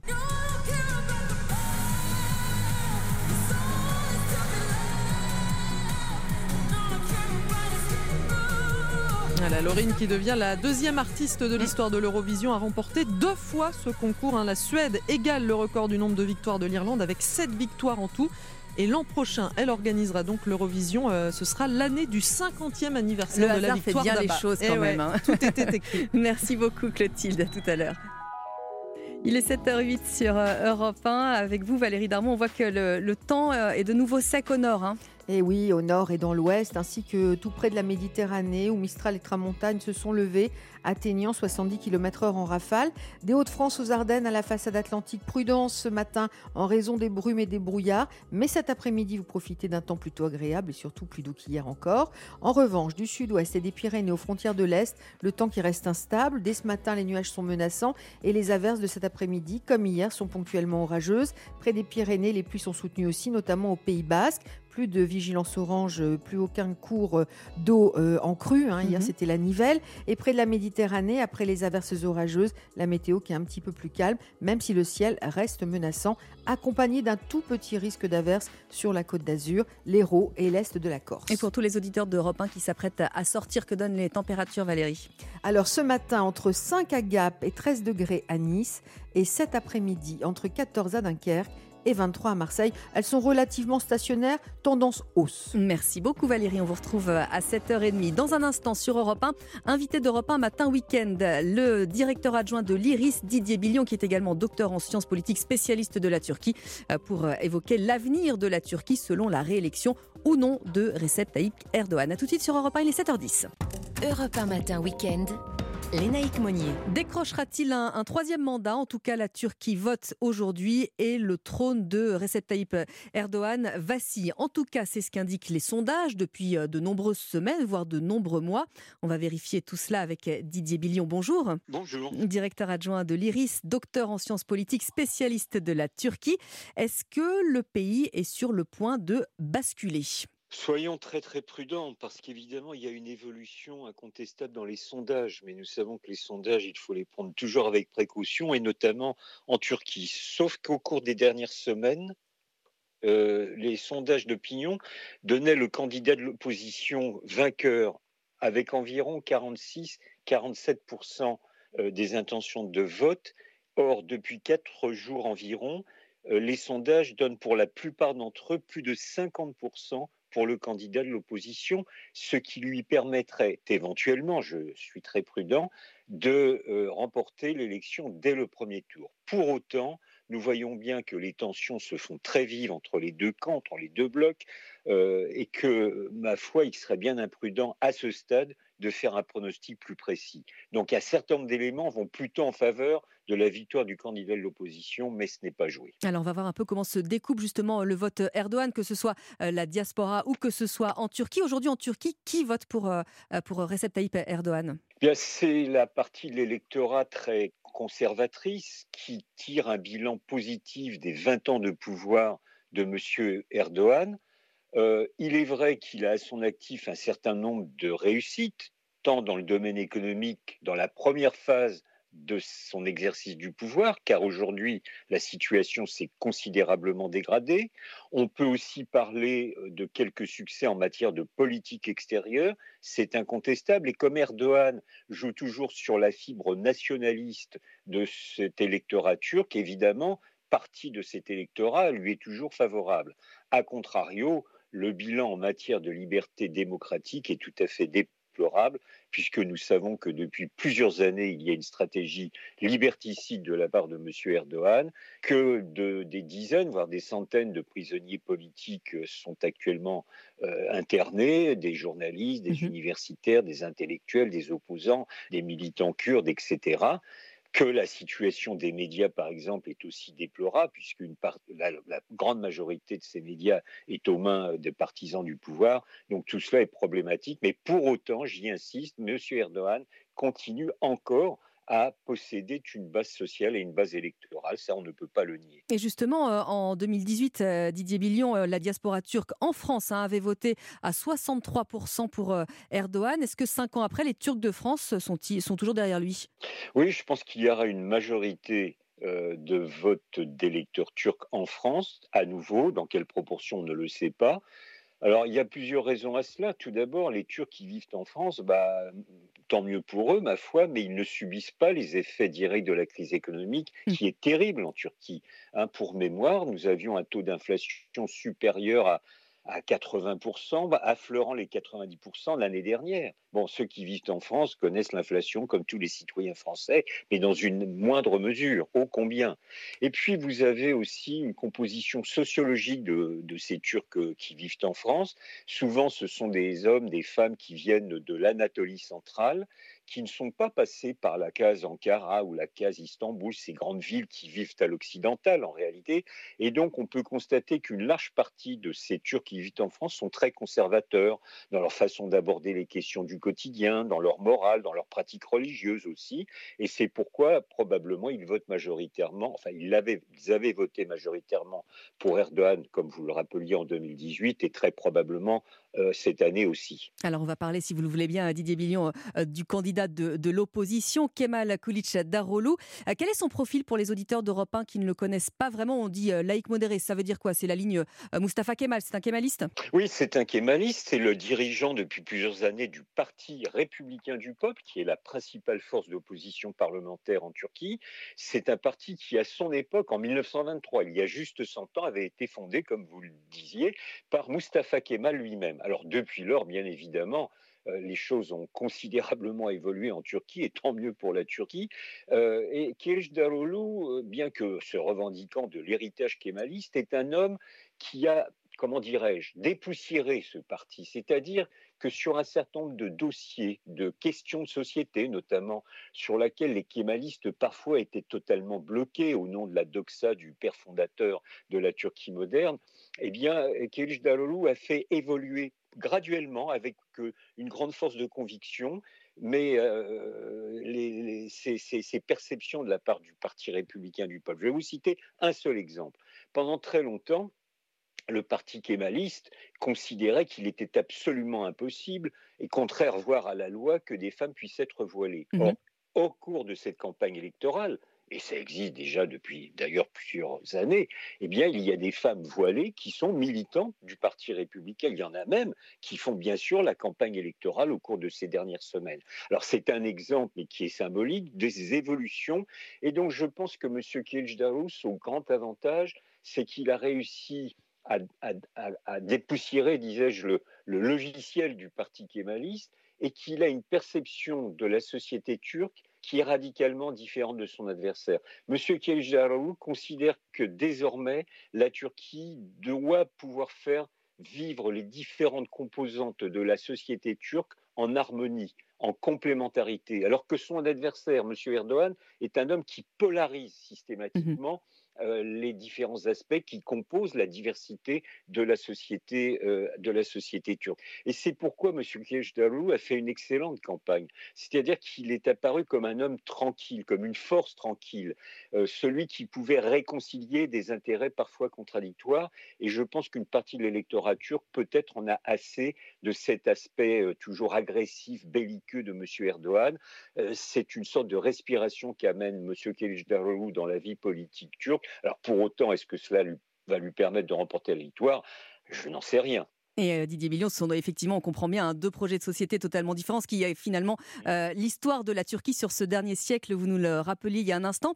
Alors cette élection, elle est importante pour nous aussi. On connaît euh, notamment le soutien d'Erdogan à Vladimir Poutine, tout en étant la Turquie dans l'OTAN. Est-ce que c'est pour cela, selon vous, que les Européens adoptent un silence assez prudent face à l'avenir de la Turquie? Oui, la prudence est mère de la sûreté, dit-on, mais je, pense qu'il ne faut pas non plus s'attendre. Alors, il y, a, deux choses. Je pense que les Européens ont tout à fait raison d'être très prudents et de se faire discrets dans cette campagne électorale. Car s'ils apportaient un soutien à M. Kılıçdaroğlu, immédiatement, cet argument serait saisi comme Erdogan sur le thème Je suis le seul véritable défenseur de l'indépendance de la Turquie, mm. je défends les intérêts nationaux du pays, je suis le seul à pouvoir le faire. Donc, première chose, nous, Européens, on a intérêt à faire à ce stade, profil bas, et puis, en fonction du sort des élections, du sort des urnes, eh bien, nous, nous, nous ferons euh, des propositions à la Turquie. Deuxième aspect, je pense qu'il serait totalement erroné de considérer que si si Kirish Darulu est élu président et qu'il a une majorité parlementaire euh, forte, mmh il y ait des changements radicaux de la politique extérieure de la Turquie. Je pense qu'il y aura un style différent, et c'est très important. Nous savons qu'en diplomatie, le style a son importance. Mais il y aura des inflexions politiques, bien évidemment. Un seul exemple, nous savons que M. Erdogan fait une sorte de chantage depuis plusieurs mois désormais sur la, perspective de l'entrée de la Suède au sein de l'OTAN. M. Kılıçdaroğlu a clairement expliqué que s'il était élu, il accepterait que la Suède puisse entrer dans l'OTAN. Alors, ce sont des inflexions euh, qui ne sont pas mineures, qui ne sont, pas, sont pas secondaires, mais pour autant, sur les fondamentaux, de la politique extérieure de la Turquie, je ne crois pas qu'il y ait de modification totale et radicale. Ça, je ne le crois pas. Monsieur Kılıçdaroğlu défend défendrait les intérêts nationaux de la Turquie s'il est élu, euh, et nous le savons. Les intérêts nationaux d'un pays, que ce soit en Turquie ou dans tout autre pays, ne dépendent pas mécaniquement de la nature du gouvernement. Donc il y a des lignes de force, et ainsi, par exemple, bien sûr, la participation à l'OTAN serait, euh, maintenue, mais je ne crois pas qu'il y aurait une rupture si Kılıçdaroğlu est élu avec la Russie, par exemple. Et, et Kılıçdaroğlu l'a d'ailleurs expliqué, il veut maintenir de bonnes relations avec la Russie, parce que nous savons que c'est vital pour la Turquie, notamment pour des raisons liées à la livraison des hydrocarbures. Et c'est la raison pour laquelle nous allons suivre cette élection présidentielle couplée, vous le rappeliez, à des législatives. Merci beaucoup Didier Billion d'être venu euh, nous parler de ces élections sur Europe 1 ce matin. Je rappelle votre dernier ouvrage, La Turquie, un partenaire incontournable, à Paris en 2021, évidemment, euh, plus que jamais d'actualité. Merci à vous. Merci à vous. Europe 1 matin, week-end. Lénaïque Monnier. 7h21 sur Europe 1, le journal permanent Clotilde Dumais. Le président ukrainien Volodymyr Zelensky est arrivé cette nuit à Berlin pour sa première visite en Allemagne depuis le début de la guerre en Ukraine. Le gouvernement allemand euh, prévoit une nouvelle livraison d'armes pour Kiev d'une valeur de presque 3 milliards d'euros. Nadine Morano sur l'immigration, Michel Barnier sur l'Europe dans le journal du dimanche. Le patron des Républicains, Eric Ciotti, dévoile la composition de son contre-gouvernement une équipe de 32 secrétaires nationaux chargés de porter les idées Sur différents sujets. Cinq personnes blessées, dont trois grièvement dans une fusillade survenue hier soir à Villerue, près de la frontière luxembourgeoise. Un homme en cagoule a ouvert le feu avant de prendre la fuite. Il a été identifié, mais il est toujours recherché par les policiers. Et puis en rugby, Brive est relégué en Pro D2 après sa défaite à domicile 16 à 13 contre Castres. En revanche, le Racing 92, le Stade français et Bordeaux-Bègles sont officiellement qualifiés pour la phase finale du top 14. Merci Clotilde, il est 7h22 sur Europe 1. Europe 1 matin, week-end. La note secrète, comme tous les dimanches sur Europe 1. Bonjour Fabrice Lafitte. Bonjour Lénaïque, bonjour à tous. Alors en mai 1985, on s'en souvient, on était tout petit. C'est un clip musical novateur qui sort. Pour l'époque, hein, il mélangeait euh, la BD, les images euh, vidéo, vidéo signée euh, Steve Barron. On parle de AA ce matin, Take On Me.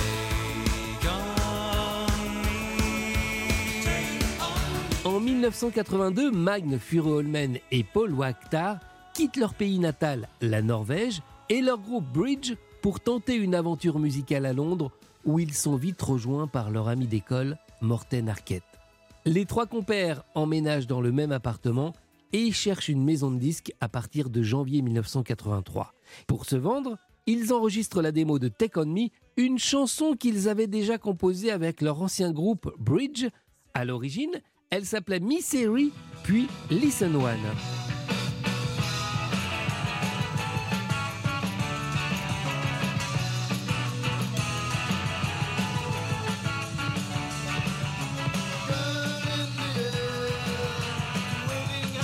Pour cette chanson, les membres de AA se sont inspirés de la façon de jouer de Raymond Zarek, claviériste et cofondateur des Doors. Finalement, ils signent chez le label Warner Bros. Records, Angleterre.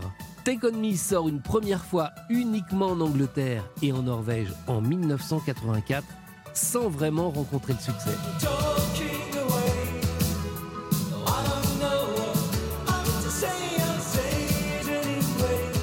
Alors la maison de disques mère Warner Bros Records aux États-Unis, elle croit hein, en ce morceau, mais elle suggère à AA de le retravailler. Et c'est sous la tutelle du producteur Alan Tarnay que le groupe norvégien enregistre quelques mois plus tard une seconde version avec une toute nouvelle orchestration. Cette seconde mouture paraît le 5 avril 1985.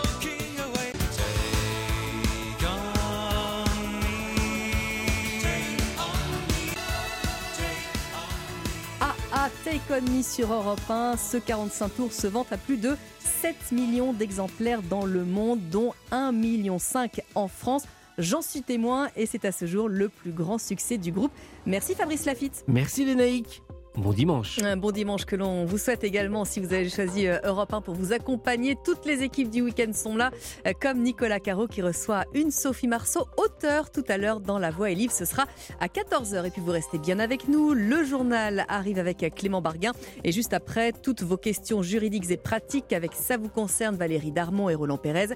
On parle de faux livret A et de responsabilité civile en cas de noyade dans une piscine. Il est 7h28. À tout de suite sur Europe 1. Europe 1 Matin Week-end. Lénaïque Monnier. Merci d'avoir choisi Europe 1 pour vous informer. Bon réveil, bon dimanche matin avec euh, Ça vous concerne dans un instant. Mais pour l'heure, puisqu'il est 7h30, il est l'heure d'un nouveau journal avec vous. Bonjour Clément Barguin. Bonjour Lénaïque, bonjour à tous. Erdogan plus euh, menacé que jamais alors que les bureaux de vote viennent d'ouvrir pour le premier tour de l'élection présidentielle en Turquie. Le président sortant et son opposant Kemal Kılıçdaroğlu sont au coude à coude. Scène de guerre hier soir dans une commune de Villerue en Meurthe-et-Moselle. Une fusillade a fait 5 blessés, dont 3 en urgence absolue. Fusillade qui pourrait être liée au trafic de drogue. Et puis l'été s'annonce d'ores et déjà radieux pour les professionnels du tourisme qui n'attendent plus que deux éléments incontournables pour la saison, le soleil et la chaleur. Votre prochaine demi-heure sur Europe 1, bienvenue chez vous. Christophe Bordet nous parle euh, du plan logement du gouvernement qui tarde à venir. Et puis euh, ça vous concerne. Roland Pérez, on parle de quoi? Nouveau feu jaune piéton et puis les piscines. Et Valérie Darmon Les fausses offres d'épargne sur Internet. Et c'est après le journal et votre tendance météo, Valérie. Et des averses soutenues près des Pyrénées sur la façade est, parfois forte et orageuse, du beau temps sous forme d'éclaircies et passer les brouillards du matin partout ailleurs jusque sur Paris. Et météo complète après le journal. Dernier meeting hier pour Recep Tayyip Erdogan pour tenter de convaincre les Turcs jusqu'au bout. Les bureaux de vote viennent d'ouvrir alors que les sondages prédisent déjà des résultats serrés pour ces élections présidentielles et législatives. Le principal adversaire du président sortant, c'est Kemal Kılıçdaroğlu à la tête d'une alliance de six partis d'opposition. Et l'une des inconnues de ce scrutin, l'impact des puissants séismes du 6 février qui ont fait plus de 50 000 morts et 150 000 disparus dans le sud-est du pays. L'envoyé spéciale d'Europe 1, Caroline Baudry, a rencontré des survivants d'Antioche dans un appartement à Istanbul, déterminés à dégager, à dégager le président Erdogan. Il faut du changement. Une voix, c'est une voix. Une dernière gorgée de café pour Sibelle avant de parcourir en avion les 1000 km jusqu'à Antioche, sa ville. Je vais aller voter, mais j'appréhende. Car les souvenirs vont ressurgir. Ces cris dans les décombres, ces appels à l'aide, et notre impuissance pour dégager ces personnes. Comme si nous tournions un film d'horreur. Dans ce petit appartement cohabitent six femmes, deux hommes et même bas un labrador, tous rescapés des effondrements. Impossible pour Ferial de retenir ses larmes quand elle témoigne. On a sorti le corps inerte de ma sœur au bout du neuvième jour, celui de ma maman au bout du quatrième jour. Pendant trois jours, l'État n'a envoyé personne. Trois jours. Nous n'avons plus confiance en ce gouvernement. S'il n'y a pas de fraude lors du vote, l'opposition devrait l'emporter. Une mère et sa fille s'enlacent sur le canapé. Elles ont changé leur adresse officielle pour voter à Istanbul. Trop tôt pour voir Antioche, trop tôt pour faire le deuil d'une ville rayée de la carte. Istanbul, Caroline Baudry, Europe 1. Et toujours dans l'actualité internationale, le président ukrainien Volodymyr Zelensky est arrivé cette nuit à Berlin pour sa première visite en Allemagne depuis le début de la guerre en Ukraine. Le gouvernement allemand prévoit une nouvelle livraison d'armes pour Kiev d'une valeur de 2 milliards 700 millions d'euros. Un retour en France où une fusillade a éclaté hier soir à Villerue près de la frontière luxembourgeoise. Cinq personnes ont été blessées, dont trois grièvement dans cette petite ville de Meurthe-et-Moselle. Un homme cagoulé a ouvert le feu sur un groupe de jeunes avant de prendre la fuite. L'auteur des tirs a été identifié. Il est toujours recherché par les policiers. Alors, euh, Tatiana Gezelman, que sait-on pour l'instant de cette affaire? Eh bien, les faits se sont déroulés aux alentours de 19h dans le centre-ville de Villerue, près de l'église. Un homme déposé en voiture par un complice a tiré en rafale avec un fusil d'assaut sur un groupe de jeunes âgés de 15 à 20 ans, faisant plusieurs blessés, selon Julien Le Goff, secrétaire général de la préfecture de Meurthe-et-Moselle. C'est une fusillade qui s'est déroulée aux abords de la place Jeanne causant cinq victimes, trois se trouvant en urgence absolue, deux en urgence relative et parmi les victimes en urgence absolue, dont le pronostic vital est très engagé. Il s'agit en l'occurrence d'un jeune homme qui a reçu une balle en pleine tête et qui a été héliporté au CHU de Nancy. Les deux autres blessés graves ont quant à eux été touchés au thorax. Une passante aurait également reçu une balle perdue. Au total, une vingtaine de douilles a été retrouvée sur place selon nos confrères du Républicain Lorrain qui évoquent la piste du règlement de compte. Selon le maire de Villerue, le lieu de la fusillade est connu depuis de nombreuses années pour être un point de trafic de drogue. Des renforts de policiers ont été dépêchés depuis Metz et Nancy pour sécuriser la zone au cours des prochains jours. Les précisions de la correspondante d'Europe 1, Tatiana Geselman. On en vient Clément à cette note du ministère de l'Intérieur qu'Europe 1 a consultée et qui alerte sur la menace qui pèse sur les internautes français victimes d'escroqueries, ces arnaques en ligne. Elles sont commises par des migrants asiatiques au Cambodge, pris entre les griffes des groupes criminels de Pékin, et tout part d'une ville en particulier, William Molinier. Oui, de Sihanoukville, précisément dernière terre méridionale avant l'archipel de Korong, paysage aux eaux translucidées, Eldorado de l'arnaque en ligne où sévit la mafia chinoise. Ce hub asiatique de l'escroquerie sur Internet est une menace pour la France, alerte une note du ministère de l'Intérieur. Les groupes criminels chinois y forcent des milliers de migrants venus de l'Asie du Sud-Est à traquer les internautes peu prudents. Ces forçats sous les griffes des triades sont appâtés par des offres d'emploi dans l'industrie digitale avec des salaires mirobolants. Mais une fois sur place, nouvelles recrues se voient confisquer leurs documents d'identité et pour rembourser une dette imaginaire, ils doivent piéger sur Internet des victimes partout dans le monde. Un quota leur est fixé quotidiennement. Ils ont à disposition des listings de cibles potentielles et des scénarios bien ficelés. Les victimes françaises racontent avoir été séduites sur des sites de rencontres par des faux profils puis inciter à investir de l'argent dans les crypto-monnaies. Cela s'est parfois mûri pendant de longues semaines. Certaines victimes hésitent à porter plainte, honteuses d'être tombées dans les filets de cette armée du crime numérique. William Molinier du service police-justice d'Europe 1. 16h35, 7h35 sur Europe 1, alors que les vacances de printemps sont désormais terminées pour toutes les zones. Cap désormais Clément sur l'été. Et les professionnels du tourisme, notamment les tours opérateurs, commencent déjà à donner les premières tendances chiffrées de la saison. Ce que, ce que, ce que l'on constate avant tout, Aurélien Fleureau, c'est que les Français qui vont partir en vacances ont réservé plus tôt que d'habitude. Si autant de Français ont réservé si tôt, c'est pour se rassurer, pour éviter une éventuelle nouvelle flambée des prix des billets d'avion. Une ruée qui a même surpris René-Marc Chicly, président du CETO, le syndicat des tours opérateurs. Euh, ce qui s'est passé en janvier, ce pic, c'est quand même exceptionnel. Hein. Ça, franchement, euh, rarement connu hein, une progression aussi forte de commandes en janvier. Parmi les destinations phares du classique, comme la Grèce, très fort rebond du Maroc, Et sur les longues distances, un carton inédit des États-Unis. Les États-Unis, sur l'été, n'ont jamais été à la première destination du CETO. C'est la première fois que c'est la première destination en, en termes de trafic. En chiffre d'affaires, c'est l'île Maurice. Et les Français qui partent ont clairement prévu de se faire plaisir avec un panier moyen en hausse de 25% selon Jean-Pierre Masse, président des entreprises du voyage. Ceux qui ont les moyens de partir en vacances dépensent beaucoup plus d'argent, d'autant qu'ils se sont un petit peu plus privés cet hiver. Ils sont partis moins nombreux pendant l'hiver et au printemps. Un retour massif des clients qui a chamboulé la logistique, notamment sur certaines destinations comme l'Afrique du Nord, à tel point qu'il a fallu réembaucher du personnel. Les précisions d'Aurélien Fleureau pour Europe 1. Les vacances se rapprochent justement pour les joueurs du Paris Saint-Germain. Ils ne sont plus qu'à trois jours de la fin de la Ligue 1 et d'un très proche probable 11e titre de champion de France. Victoire du PSG 5-0 hier soir contre Ajaccio qui est donc officiellement relégué en Ligue 2. Le tout dans un parc des Princes assez triste sans les ultras et avec des sifflets Et avec le match que l'on suivra ce soir en direct et en intégralité, très important également pour l'Olympique de Marseille qui affronte Angers, Jean-François Pérez. Oui, le revers à Lens a été très mal vécu par l'OM et par ses supporters. Le résultat, bien sûr, mais aussi l'arbitrage avec un but très sévèrement refusé à Alexis Sanchez et une suite de décisions favorables aux Lensois. Le club a publié un communiqué cinglant dans lequel il déplore un traitement inéquitable et demande davantage de respect. Pas vraiment l'idéal pour des joueurs contraints de cravacher pour arracher une place en Ligue des Champions, reconnaît le milieu de terrain Matteo Gandouzi. On n'a pas le temps de trop cogiter, on n'a pas le temps de trop penser à ce qui s'est passé le match précédent. Il y a une déception parce que c'était un match vraiment primordial pour nous et très important. Maintenant, on est totalement focus sur le, le match qu'on va avoir contre Angers. On sait qu'ils descendent en Ligue 2, donc ils sont beaucoup plus relâchés, ils ont beaucoup plus de, de liberté sur le terrain. Donc c'est toujours dangereux de jouer contre ce genre d'équipe. Il y a deux semaines, l'OM rêvait encore du titre. Le voilà sous pression avant d'accueillir l'une des pires équipes du 21e siècle. Angers, trois victoires seulement en 34 matchs. Le tout dans un vélodrome comble et qui réservera une ovation à Dimitri Payet.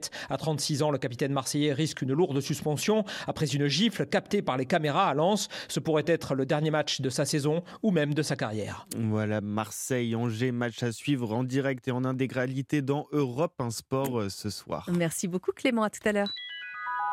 Il est 7h38 sur Europe 1 et vous nous dites Valérie Damon euh, qui fait plutôt beau à l'ouest. Hein Beau à l'ouest et gris à l'est. Vous voulez que je commence par le beau ou Comme par vous le préférez. gris Alors, je commence par le gris dans l'est, en montagne, la limite puis neige qui remonte au-dessus de 2200 mètres, les orages qui se multiplient en Midi-Pyrénées, vallée du Rhône, Lyonnais, Alsace, tout cela avec du Mistral à 60 km/h et de la Tramontagne à 40. Le bleu qui concerne Paris et sa région, passé les brouillards de ce matin. Lille, l'Oise, l'Aisne, la baie de Somme, jusqu'en Pays Nantais. Le ciel qui se voile un petit peu sur le Finistère, donnant de petites ondées cet après-midi. Même chose dans le Bordelais et les plateaux lorrains, mais vous profitez d'une belle journée. Alors, euh, très rapidement, les températures, Valérie. Grande douceur cet après-midi au nord, la fraîcheur qui se maintient au sud, sous les averses, avec des maximales entre 15 à Rodez et 23 à Marseille. Merci Valérie, vous restez dans les parages, hein, puisque dans votre prochaine demi-heure sur Europe 1, on vous retrouve aux côtés de Roland Pérez pour euh, Ça vous concerne. On parle de faux livret A et de responsabilité civile en cas de noyade dans une piscine. A tout de suite sur Europe 1,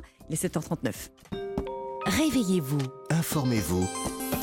Avec Lénaïque Monnier sur Europe 1. Et avec ça vous concerne, on parle faux livret A, on parle noyade en piscine et responsabilité civile et petit bonhomme jaune. Valérie Darmon, Roland Pérez, bonjour. Bonjour, bonjour à tous.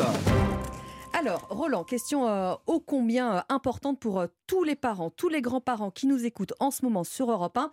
On va faire un petit tour du côté des propriétaires de piscines, dont on sait que la responsabilité civile euh, peut être engagée en cas d'accident. Ça, on le sait. Mais vous nous dites que cela vient euh, de changer à la faveur d'une décision de la Cour de cassation. Qu'est-ce que ça veut dire? Eh oui, on a tous entendu, hein, vous savez, ce scénario absolument catastrophe, Ouais, sous les épées. absolument euh, qui nous terrifie et qui a été encore jugé récemment par le tribunal correctionnel, celui de l'enfant en bas âge qui ne sait pas nager, qui échappe à la surveillance de ses parents. Et ce petit garçon est mort malheureusement après être tombé dans une piscine qui était non recouverte d'une protection rigide et située sur un terrain qui était non clos, juste à quelques maisons d'ailleurs de son domicile. Les parents euh, ont porté plainte dans un premier temps euh, contre justement les propriétaires de cette Mhm. maison et réclamaient une indemnisation pour faute d'imprudence.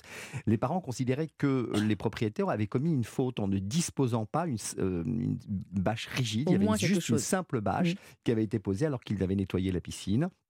Et l'enfant, comme je vous l'ai dit, est malheureusement décédé et il pensait que les propriétaires allaient être condamnés, comme c'était toujours le cas jusqu'à présent, pour imprudence ayant entraîné la mort de l'enfant. Eh bien, très récemment, le tribunal correctionnel qui a eu à connaître de cette terrible affaire a relaxé les propriétaires de la piscine du chef de piscine involontaire et la cour d'appel qui a été à son tour saisie a confirmé cette décision. Alors ça paraît complètement euh, incroyable, hein, Roland, alors que bah, les propriétaires, vous nous l'avez dit, euh, ils sont astreints normalement à l'installation d'un vrai bon gros dispositif de sécurité. En fait. C'est le code de, l'habitation qui le prévoit, la construction et l'habitation. Toute piscine enterrée non close et privative doit être pourvue d'au moins un des quatre dispositifs de sécurité pour prévenir le risque de noyade. C'est soit un abri, soit une alarme, une barrière ou une couverture solide. Et à défaut, à la fois il y a des sanctions pénales et même une amende de 45 000 euros. Mais Roland, euh, la Cour de cassation, elle est parvenue sur cette relaxe? Et non, hélas, la Cour de cassation a été plus loin en confirmant justement cette décision d'appel. Et en fait, ils ont dit que le propriétaire, on ne pouvait pas leur, leur reprocher une quelconque faute d'imprudence, euh, à savoir de ne pas avoir exercé une, surveillance constante finalement de, de, cette, de, de, cette maison. Mmh euh, ils ne pouvaient pas y envisager qu'un enfant allait s'aventurer chez eux. Il n'y a pas de lien de causalité finalement entre le fait que, l'enfant soit tombé dans la piscine et, cette, euh, et le fait que la, la, piscine n'était pas close ou qu'il n'y avait qu'une simple bâche. Donc il n'y a pas de, responsabilité alors que, bon, bah, moi je pense que quand même dans les deux cas, il mmh aurait fallu à la fois effectivement couvert, euh, couvrir le, de, une bâche rigide de la, piscine ou, vraiment mettre un, dispositif de sécurité plus important. Puis de l'autre côté, évidemment, les parents n'auraient pas dû euh, laisser, un petit bonhomme de deux ans partir s'aventurer tout seul. Et on rappelle évidemment, Roland, que le respect des dispositifs de sécurité. On continue d'en parler évidemment très, euh, très, très souvent puisque euh, c'est vraiment d'actualité. Deuxième question du jour avec, euh, alors là c'est intéressant également, un feu de circulation, les feux de circulation qui ne vont plus être que rouge, orange et vert mais aussi jaune. Quadricolore. ah, c'est pas mal parce qu'il y a quatre couleurs. Quadricolore. on a fait un petit clin d'œil à Popstar et le fameux quadricolore. C'est intéressant évidemment. Roland, qu'est-ce que ça implique Alors je savais que ça allait piquer votre curiosité bah à toutes les deux. Hein. C'est un nouveau feu jaune qui est destiné à améliorer la sécurité des piétons. Ça va être expérimenté dans sept villes de France. Et donc, à l'instar du feu orange pour les voitures, il est destiné à annoncer le passage imminent au feu rouge. Euh, parce qu'il est encore mal appréhendé, mhm. ce, feu rouge, par les piétons et les automobilistes. Et c'est un arrêté euh, publié au journal officiel du 21 avril qui prévoit l'expérimentation d'une phase jaune sur le feu piéton. Euh, un même type d'expérimentation existe déjà dans certaines, dans certaines villes de France, comme Strasbourg notamment, sous la forme du feu de, à compte à rebours. Alors du coup, Roland, euh, face au feu rouge qui passe au jaune, euh, comment on doit réagir quand on est piéton en fait? Le feu jaune piéton va être expérimenté suivant deux cas de figure. Soit ça va être un feu jaune fixe ou un feu jaune clignotant. Et dans les deux cas, ce feu interdit de s'engager, mais permet aux piétons déjà engagés, comme pour les voitures d'ailleurs, eh bien, de finir, j'ai envie de dire, sa marche ou sa course, à traverser en toute sécurité.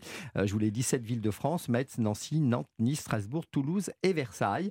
Et puis, euh, ça va permettre de mieux comprendre la, la, compréhension du temps de dégagement par les automobilistes. D'autant qu'il y a 40% des accidents euh, mortels de piétons qui ont lieu sur un passage piéton. Alors, on va traverser prudemment la rue, avec vous, Valérie Darmon, pour aller à la banque. La vraie, parce que vous attirez notre attention ce matin euh, bah, sur la prolifération des sites internet qui proposent des placements d'épargne alléchants, mais ce sont des fausses promesses qui coûtent très très cher. Absolument. Et donc la Banque de France incite à redoubler de prudence parce que vous voyez proliférer actuellement euh, depuis quelques mois euh, sur la toile les propositions de livret d'épargne sécurisé, mhm. de rendement mensuel garanti, une expérience client 5 étoiles, le placement qui vaut la peine, etc. Alors tout cela dans des fenêtres de publicité ciblées, en tête des résultats de Google, hein, plus vrai que nature, comme n'importe quelle grande marque, mais en revanche blacklisté à coup sûr quasiment par la Banque de France et la CPR qui est le gendarme des banques et des assurances parce que les escrocs ils payent Google comme n'importe quelle grande marque. Hein, de toute façon, donc on y voit que du feu. Au cours du premier trimestre 2023, 338 nouveaux sites ont été ajoutés à la liste noire déjà longue de 1200 arnaques quand même. Mhm. Alors ce matin, sur Europe 1, Grégoire Vuarlot, directeur des pratiques commerciales à la CPR, nous dit à quoi il faut faire absolument attention lorsque ces propositions s'affichent sur votre écran. Un placement vert à 6% sur un livret euh, ou pour euh, du développement durable, ça doit susciter euh, des questions de votre part. Ça doit, ça doit vous conduire à vous interroger sur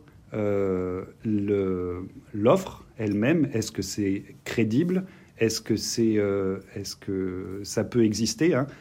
Une offre de livret pour un développement durable, pour le développement durable, pour l'instant, ça n'existe pas. Alors, la Direction générale du Trésor réfléchit à ces sujets-là, mais pour l'instant, ça n'existe pas. Un rendement sur livret garanti à 6%, ça n'existe pas non plus. Mais les deux mis ensemble, euh, c'est encore plus suspect. Et donc, euh, il, faut, euh, il faut typiquement, dans cette situation, prendre le temps de, de, de réfléchir, prendre le temps de la réflexion. Il n'est jamais urgent de perdre son argent. Donc parmi les noms utilisés à leur insu, hein, par exemple par les, euh, par les escrocs, hein, donc des marques qu'on connaît tous, Revolut, Oné, Lydia, Banque Palatine. Euh, faites aussi attention à la petite mention sponsorisée. D'ailleurs, ça vaut aussi quand on cherche un taxi, euh, c'est pas le bon plan. Est-ce que les gens peuvent récupérer leurs sous, Valérie? Absolument pas. ils perdent en général 30 000 euros. Ah donc l'argent transite à l'étranger, puis disparaît. deux à trois faux sites se créent quand même chaque jour. Donc on fait vraiment attention. On vérifie d'abord auprès de son interlocuteur, donc son agent financier ou son courtier. On va sur le site de l'ORIAS, association sous la tutelle du Trésor, ou sur EGAFI, le registre des agents financiers, ou encore on vérifie que le nom de l'entreprise correspond au numéro de sirène et surtout qu'il ne figure pas sur la liste de la CPR. Eh ben, merci beaucoup pour euh, cet éclairage. Merci Valérie, merci Roland. Merci. Europe 1 matin week-end. Lénaïque Monnier. 8h10 sur Europe 1, le journal permanent Clément Barguin. Le décret vient de paraître au journal officiel. Les soignants non vaccinés contre le Covid-19 peuvent désormais revenir à leur poste. Ils sont quelques milliers d'après les estimations du ministère de la Santé à avoir été euh, suspendus lorsque l'obligation vaccinale était en vigueur. La fin d'une campagne sous tension en Turquie. 64 millions d'électeurs sont appelés aux urnes. Les bureaux de vote ont ouvert il y a un peu moins d'une heure. Les derniers sondages laissent présager une course très serrée entre les deux principaux candidats, le président islamo-conservateur Recep Tayyip Erdogan et son adversaire Kemal Kilic Daroglu à la tête d'un parti social-démocrate et laïque. Après une visite à Rome hier, Volodymyr Zelensky est arrivé en Allemagne. Le président ukrainien devrait notamment y rencontrer le chancelier Olaf Scholz. L'Allemagne qui annonce un nouveau plan d'aide militaire de 2 milliards 700 millions d'euros. Et puis en Ligue 1, victoire euh, du PSG 5-0 hier soir contre Ajaccio qui est donc officiellement relégué en Ligue 2. La 35e journée se termine avec notamment Monaco qui reçoit Lille et Angers qui se déplace à Marseille. Merci Clément Barguin. Europe matin week-end. Lénaïque Monnier. Bienvenue chez vous.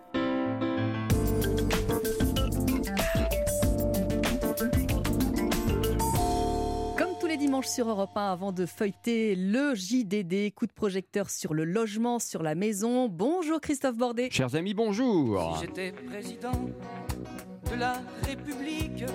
c'est un rêve Pas mal, pas mal. Hein. oui, c'est vrai, c'est vrai. Si j'étais président, euh, bah, il y aurait une grande politique du logement en France. Voilà, on construirait assez de logements pour tous, on, rénoverait comme jamais pour économiser l'énergie et pour protéger euh, la planète, etc., etc. Mais vous avez mhm. raison. Euh, non, mais je le lis euh, sur votre visage. je ne suis pas président. Ben voilà, merci de me le faire remarquer. Si je vous parle du président, c'est parce que son ministre du Logement, M. Mhm. Klein, devrait, devrait normalement, parce qu'il y a du retard à l'allumage, eh prochainement présenter les conclusions du CNR Logement. Alors, le CNR Logement, on va rappeler aux auditeurs d'Europe 1 ce que c'est peut-être, Christophe. Alors, le CNR Logement, vous vous souvenez du grand débat d'Emmanuel Macron? Bien sûr. Eh bien, c'est le même principe, mais version rikiki. Conseil national de la refondation, des sachants du secteur de l'immobilier qui ont beaucoup, beaucoup réfléchi pendant des semaines pour imaginer l'habitat des 30 prochaines années. Ah bah oui, ça ne rigole pas. Bref, un énième rapport sur le logement en vue et comme dirait Stéphane Fritz, le patron de Guillaume Immobilier... Après le record mondial du nombre de ronds-points, je pense qu'on va finir par tenir le record du monde euh, d'audit euh, sur le logement. Alors bon. C'est vrai que les rapports depuis 15 ans, il y en a eu un paquet. Hein. Le rapport Repsamen, par exemple, le rapport de la Fondation Abbé Pierre, il y en a presque tous les ans. C'est vrai qu'on ne sait plus quoi en faire. Et hein. tous disent la même chose, hein, Christophe, mm. évidemment, il faut plus de logements en France. C'est ça, avec de petites évolutions concrètes. Exemple sur le prix des terrains à bâtir, proposition du CNR par l'un de ses principaux acteurs, l'ancien député Michael Nogal. C'était cette semaine sur Europe 1 quand vous construisez, 20 à 30% du coût du logement, c'est le foncier, c'est le terrain. Euh, aujourd'hui, ce qu'on veut faire, c'est par exemple encadrer euh, le foncier, comme on a encadré euh, les loyers à Paris et dans plusieurs métropoles. Alors encadrer les prix des terrains à bâtir pour casser la spirale de la spéculation, de la flambée des prix, très bien, mais faut-il y croire hmm. La réponse de Stéphane Fritz? Moi, je ne crois pas à la toute-puissance de, de l'État pour faire baisser le prix de l'immobilier. On l'a déjà vu dans l'encadrement des loyers. Et ça a déjà montré sa limite. Aujourd'hui, quand vous avez 20 euh, euh, personnes pour un loyer, le vendeur, il choisira toujours le plus aisé. et donc le plus sécurisé pour lui. Et donc, ça ne donnera pas, ça ne, fera, ça ne donnera pas accès à, à, des gens avec des bas salaires à, à des logements sur des, euh, sur des zones tendues. Construire donc peut-être un peu plus, mais en protégeant l'environnement, autre axe de travail, Mhm. assouplir un peu la loi ZAN. Qu'est-ce que c'est? Ah bah écoutez, ZAN comme zéro artificialisation nette. Macron l'a dit cette semaine dans une interview, il faut une pause sur tout ce qui est contrainte environnementale. Ah bon? Ouais, bref, aujourd'hui en tout cas ce qui est sûr, c'est qu'on ne bétonne plus, on ne construit plus ou plus assez au nom de l'écologie. Stéphane Fritz. L'écologie en, tant que telle aujourd'hui euh, bloque la construction, mais il ne faudrait pas que ça bloque, il faut que ce soit au service des gens. Aujourd'hui, zéro artificialisation nette des sols, ça bloque bien évidemment tous les sujets. Ça laissera n'importe qui, n'importe quel maire qui n'a pas envie de construire aujourd'hui, euh, se cacher derrière. Alors le problème tout ça, dans tout ça, Christophe, évidemment, c'est toujours pareil, hein, c'est trouver, trouver les sous, les caisses sont vides. Bah, évidemment. Il y a un peu de ça. Le président de la République, cette semaine, dans une interview, a dit que bah, le logement, euh, ça coûte un petit peu cher, là, justement, au niveau des, des aides. Il faut trouver des pépettes. Euh, comment faire alors? Euh, le logement dans son entier, c'est 80 milliards d'entrées pour 40 milliards d'aides. Donc il reste des excédents déjà de ce point de vue-là. Bah oui, il y a donc 40 milliards issus notamment euh, de la TVA euh, qui sont bien là. Il n'y a plus qu'à les flécher correctement une fois pour toutes vers l'habitat. Les professionnels du secteur attendent de voir tout ça, bien sûr. Et chronique à, re- à suivre, évidemment, à revivre sur europe1.fr. Et Christophe, là tout de suite, on va lire JDD. Puisque c'est la tradition tous les dimanches sur Europe 1 avant le journal de 8h. Bonjour Pascal Sau. Bonjour les naïcs. Déjà directeur adjoint de la rédaction. Alors, on revient ce matin sur euh, l'entretien hein, que vous accorde Elisabeth Borne et on comprend qu'elle souhaite bien rester à Matignon. La première ministre ne laisse en tout cas aucun indice laissant croire qu'elle souhaiterait partir. Le président de la République l'a reconduite pour une durée incertaine, mais elle doit à nouveau faire ses preuves. Après un épisode des retraites pour le moins tourmenté, Elisabeth Borne s'efforce donc de mettre en avant de nouveaux sujets. Pas toujours facile quand Emmanuel Macron lui-même multiplie les déplacements sur le terrain et préempte les annonces les plus fortes, comme la réforme du lycée professionnel ou les grands projets industriels dans le nord et l'est du pays. Le chef du gouvernement rappelle qu'elle reste à l'écoute de tous ceux qui manifestent, à condition qu'ils ne tapent pas sur des casseroles. Elle affirme aussi son souhait de renouer avec les syndicats qu'elle s'apprête à recevoir à Matignon. Et alors Pascal, comment est-ce qu'elle peut continuer à, à mener les réformes qu'elle veut avec une majorité si étroite? Elle se dit d'abord fière d'animer une majorité qui a su rester unie dans la difficulté. Il n'y a pas de blocage au Parlement, assure-t-elle, en assurant que 27 textes ont été votés en un an. Comment élargir la majorité? Une coalition de gouvernement avec les Républicains n'est pas au programme. Ce n'est pas faute d'avoir essayé dès l'été dernier, confie-t-elle. Mais il n'y a pas d'hypothèse d'accord s'il n'y a pas de volonté de l'autre parti. Je ne crois pas que les Républicains soient aujourd'hui entrés dans un accord de gouvernement, estime Elisabeth Borne, qui précise ils ont expliqué le contraire à plusieurs reprises. Alors, euh, Pascal, la Première ministre revient également sur la démission hein, de ce maire de Saint-Brévin après l'incendie de son domicile. Admet-elle le manque de soutien de l'État? Elle se livre à un demi-aveu. Si nous avons été insuffisamment réactifs, nous allons davantage nous mobiliser, promet-elle, car attaquer un élu, c'est attaquer la République. Elle rencontre le maire démissionnaire mercredi et annonce la création d'un centre d'analyse et de lutte des atteintes aux élus et le renforcement des sanctions contre les agresseurs. Et puis on apprend également dans vos colonnes, dans le JDD, euh, qu'elle confirme bien qu'elle porte plainte contre euh, cette biographie qui lui est consacrée. Oui, très succinctement, elle considère que des allégations sur sa vie privée ont dépassé les limites acceptables. Alors euh, Pascal Sau, évidemment, le JDD évoque aussi la présidentielle turque. Il peut être battu, Erdogan? Pour le savoir, il faudra attendre demain soir, voire un possible second tour le 28 mai. Mais les sondages donnent l'avantage à l'opposant du président sortant à la tête du pays depuis plus de 20 ans. Ils le prédisent même élu dès le premier tour. Erdogan cumule plusieurs handicaps. L'inflation reste très élevée, à 44%, pesant sur les ménages turcs et la monnaie, la livre, ne cesse de dévisser. Enfin, le traitement par l'État du tremblement de terre qui a endeuillé le pays cet hiver a provoqué une chute de popularité du président. La Turquie pourrait donc bien tourner la longue page Erdogan. Merci Pascal Sau. Bon dimanche. Justement, dans le journal de 8 heures, nous serons dans les bureaux de vote qui sont désormais ouverts depuis une heure en Turquie avec euh, Caroline Baudry, envoyée spéciale d'Europe 1. Euh, C'est dans quelques instants. À tout de suite sur Europe 1. Il est 7h58. Europe 1.